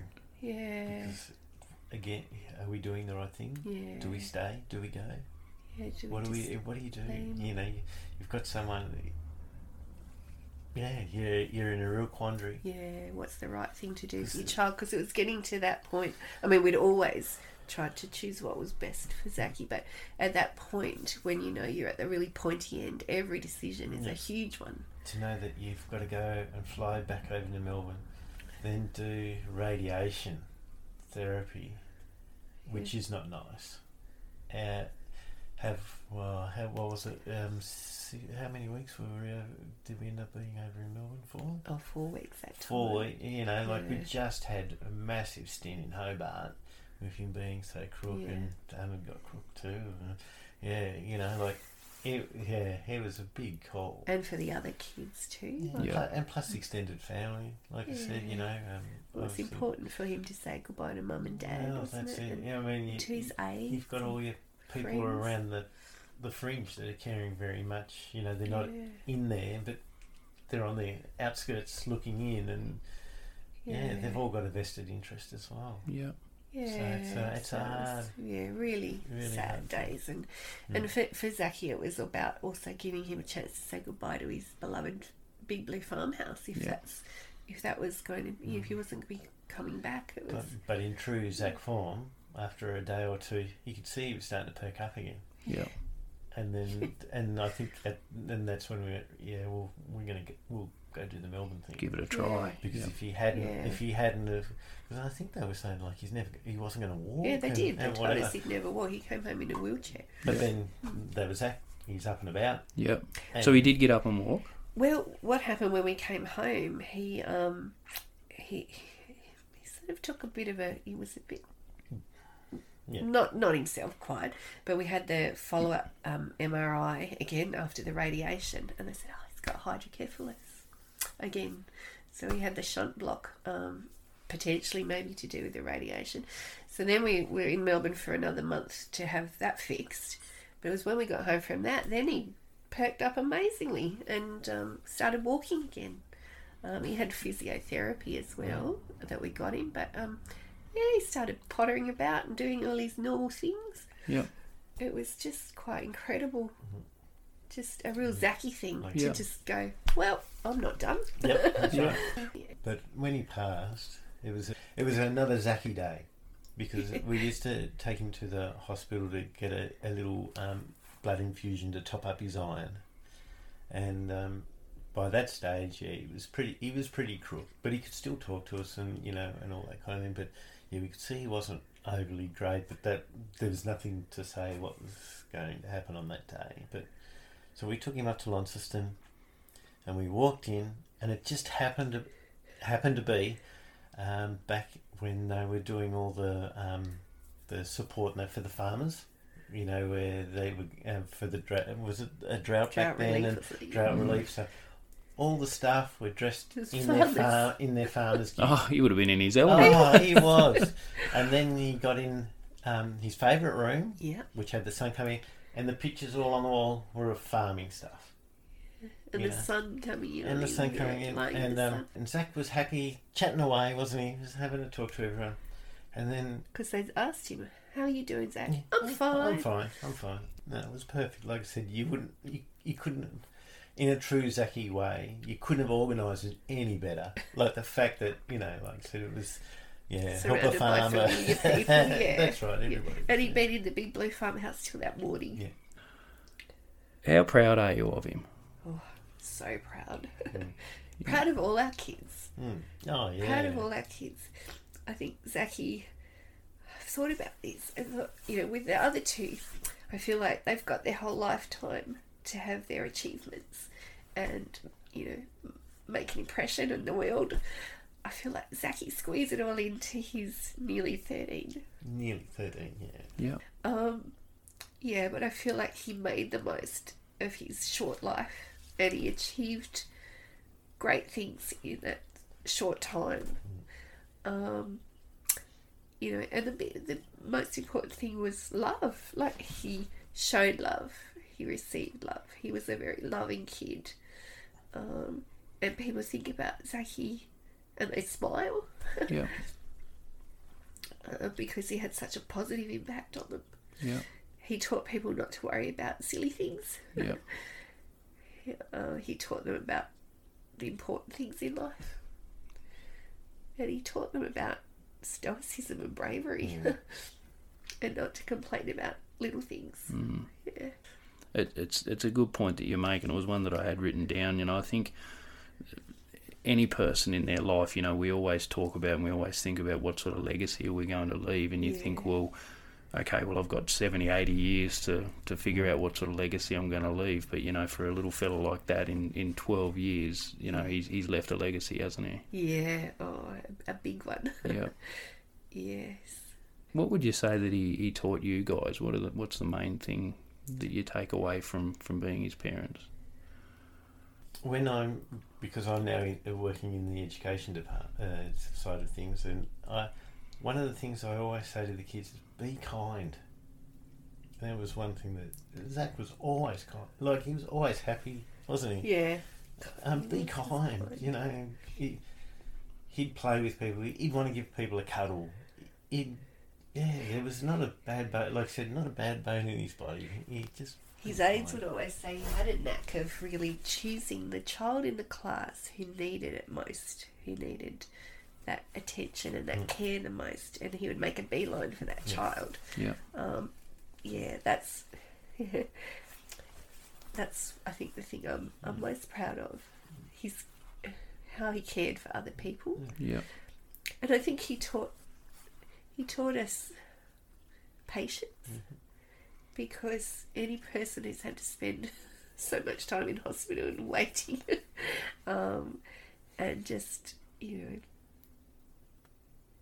being on Zaki time, which you know he didn't run by a clock, he just potted around and did his thing and took great pleasure in the little things in life. Yeah. Yeah, taught, taught patience and unconditional love and um, oh, so much. I think Zaki taught us way more than we taught him. Yeah. It's funny that, isn't it? A lot of parents do say that, that their kids are here to teach us, not the other way around. Yeah. And I- I'm, I'm a big believer you can learn so much from kids because, Oh, you know, they definitely. shoot from the hip, they're They have no completely fear. honest. Yeah. They've got no fear. sometimes you think it's the world and adults that actually corrupt them because they're just so innocent. yeah, like, yeah, you can yeah you can learn so much just from watching watching kids play. I think so. Oh, Zachy was brutally honest, wasn't he? Just, you just had to watch someone give him a present and see brutal Oh, we, were honesty. always, we were always in fear when someone rocked up with to Zach with a present, and you go, it's Uh-oh, going to this go could- one yep. of two ways. Yeah. and it, yeah. Oh, no. Quite often he'd open it up and not be impressed, so he'd just ditch it. Yeah. Just throw it behind him. On to the next one. Yeah. Oh dear. um, and and just on his um, legacy, there's a there's a program named after him in one of the centres now. Is that right? Yeah, that's right. So yeah, we're involved with the Nathan Centre, which is um, a centre in Western Australia, Yep. which is aimed at reducing the um, negative impact for families who have children with complex illnesses. Yeah. Um, and so yes, um, Zaki's service at the Nathan Centre is um, the Zaki Hospital Service. So it's aimed at reducing um, the negative impact of people staying in hospital when their children are unwell. Um, so it's only a new program, so they're just getting together um, a couple of the different areas of the centre at the moment. Um, but we're really excited that yeah, Zaki's legacy lives on through that that service. Yeah. Mm. Absolutely, and it's helping other people, so which is what he would have wanted, I'd imagine. Oh, absolutely. Um, what would you say that you've learnt about humanity through Zach's journey? Well, always trust your instinct. That's for sure. Yeah. I think I've learnt that people can be perfectly imperfect, if that makes sense. Yeah. So I guess I had I might have had a feeling beforehand that maybe there was some maybe people with genetic differences there might be, you know, an imperfection and I might have seen it in that way. I think for Zach that genetic change for him was perfect for Zach. It was just exactly how he was meant to be. The genetic change made him special and unique and made him just perfect the way he was. Mhm. Uh, I think that's a big thing to learn Mm. from Zachy. Yeah. Don't sweat the big stuff. Don't sweat the big stuff. That's right. I think that's a huge thing that we've both learned from Zach, and that many people have learned from Zach that gets things into perspective when you're dealing with such huge stuff that he had to deal with every day, and he didn't worry too much Mm. about things. Yeah. Why worry about little things? Yeah. Grass is a bit long. No, that's Yeah. all right. It'll, it'll be long. it'll Dishes be long. are piling up. Uh, it'll be long tomorrow. Yeah. You know, like, yeah, it's all right. If you've got a chance to do something with the kids, or you got to do, yeah, go, go and do that. You Yeah, know. stop Or- and smell the roses. That's another very Oh. Yeah, important thing. 'cause- Pretty much. So, you know, we're all always going to have the stresses of work and and all the rest of it. Yeah, you Mm. know, it's always it just opportunity comes up and there's something that you want to do or you Yeah. can do for someone else. Or yeah, take that Mm. opportunity because Yeah. you won't know. You might not get it again. Yeah. yeah. And do you think you would have come to that realization without going through your journey with Zach? not in the same way. Yeah. No. it's a very powerful life experience, isn't it? That's got to Yeah. change you as a person. Yeah. And what what have you learned about our community? Because I know there's a few other people that have done little fundraisers and things. And there's a there's a farm up at Mindetta for Zach. Is that right? Oh, it's a farm mural. Yep. Yeah. So his beautiful friends um, wanted to do something to remember Zach, um, and so they did some fundraising and hired a local artist, Ferry Lee, to come and paint a beautiful farm mural. Zach's actually in there on a tractor if you look at it. Yep. um, but it's Daisy the cow features and our alpacas as well. So Yep. um, it's a lovely piece of art at the school that is there forever to honour Zach. Yeah. Yeah, and his friend Mil- Ben Ben's good friend Miller Johnson Yeah. um, did the Zacky's Clay Cow badges.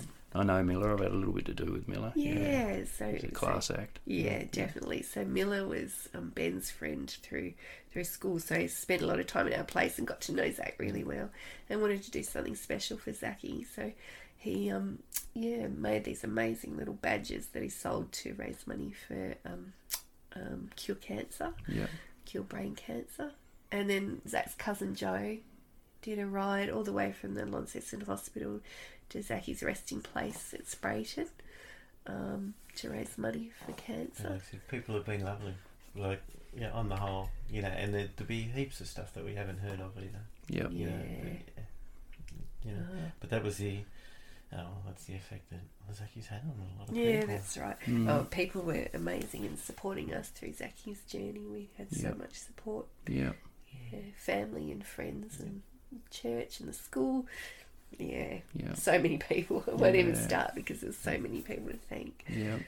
And and one of the things that just you know just oozes out of you guys, and it just you know jumped off the page when I was reading through your story that you sent through to me is just how grateful you are, and and your attitude is gratitude, I suppose you could say. It's not anger, it's not resent or anything like that. It's it's being grateful for for certain things. Are, are there ever like little moments that anger creeps in or anything like that, or you know why us or why did we go through this, or is it do you flip it straight away? Yeah, I don't think we get It is caught what in it- that it- it kind is- of It is emotion. what it is. Yep. Nothing we Yeah. can, I mean, nothing you Yeah. can do about it. my yeah, my view is that Zaki was here for a reason. Yeah. So Zaki had a happy life. He did. He had Despite a it loving being- home and a happy life. And, and we do. We feel very blessed. We do. Yeah. We came to the right place.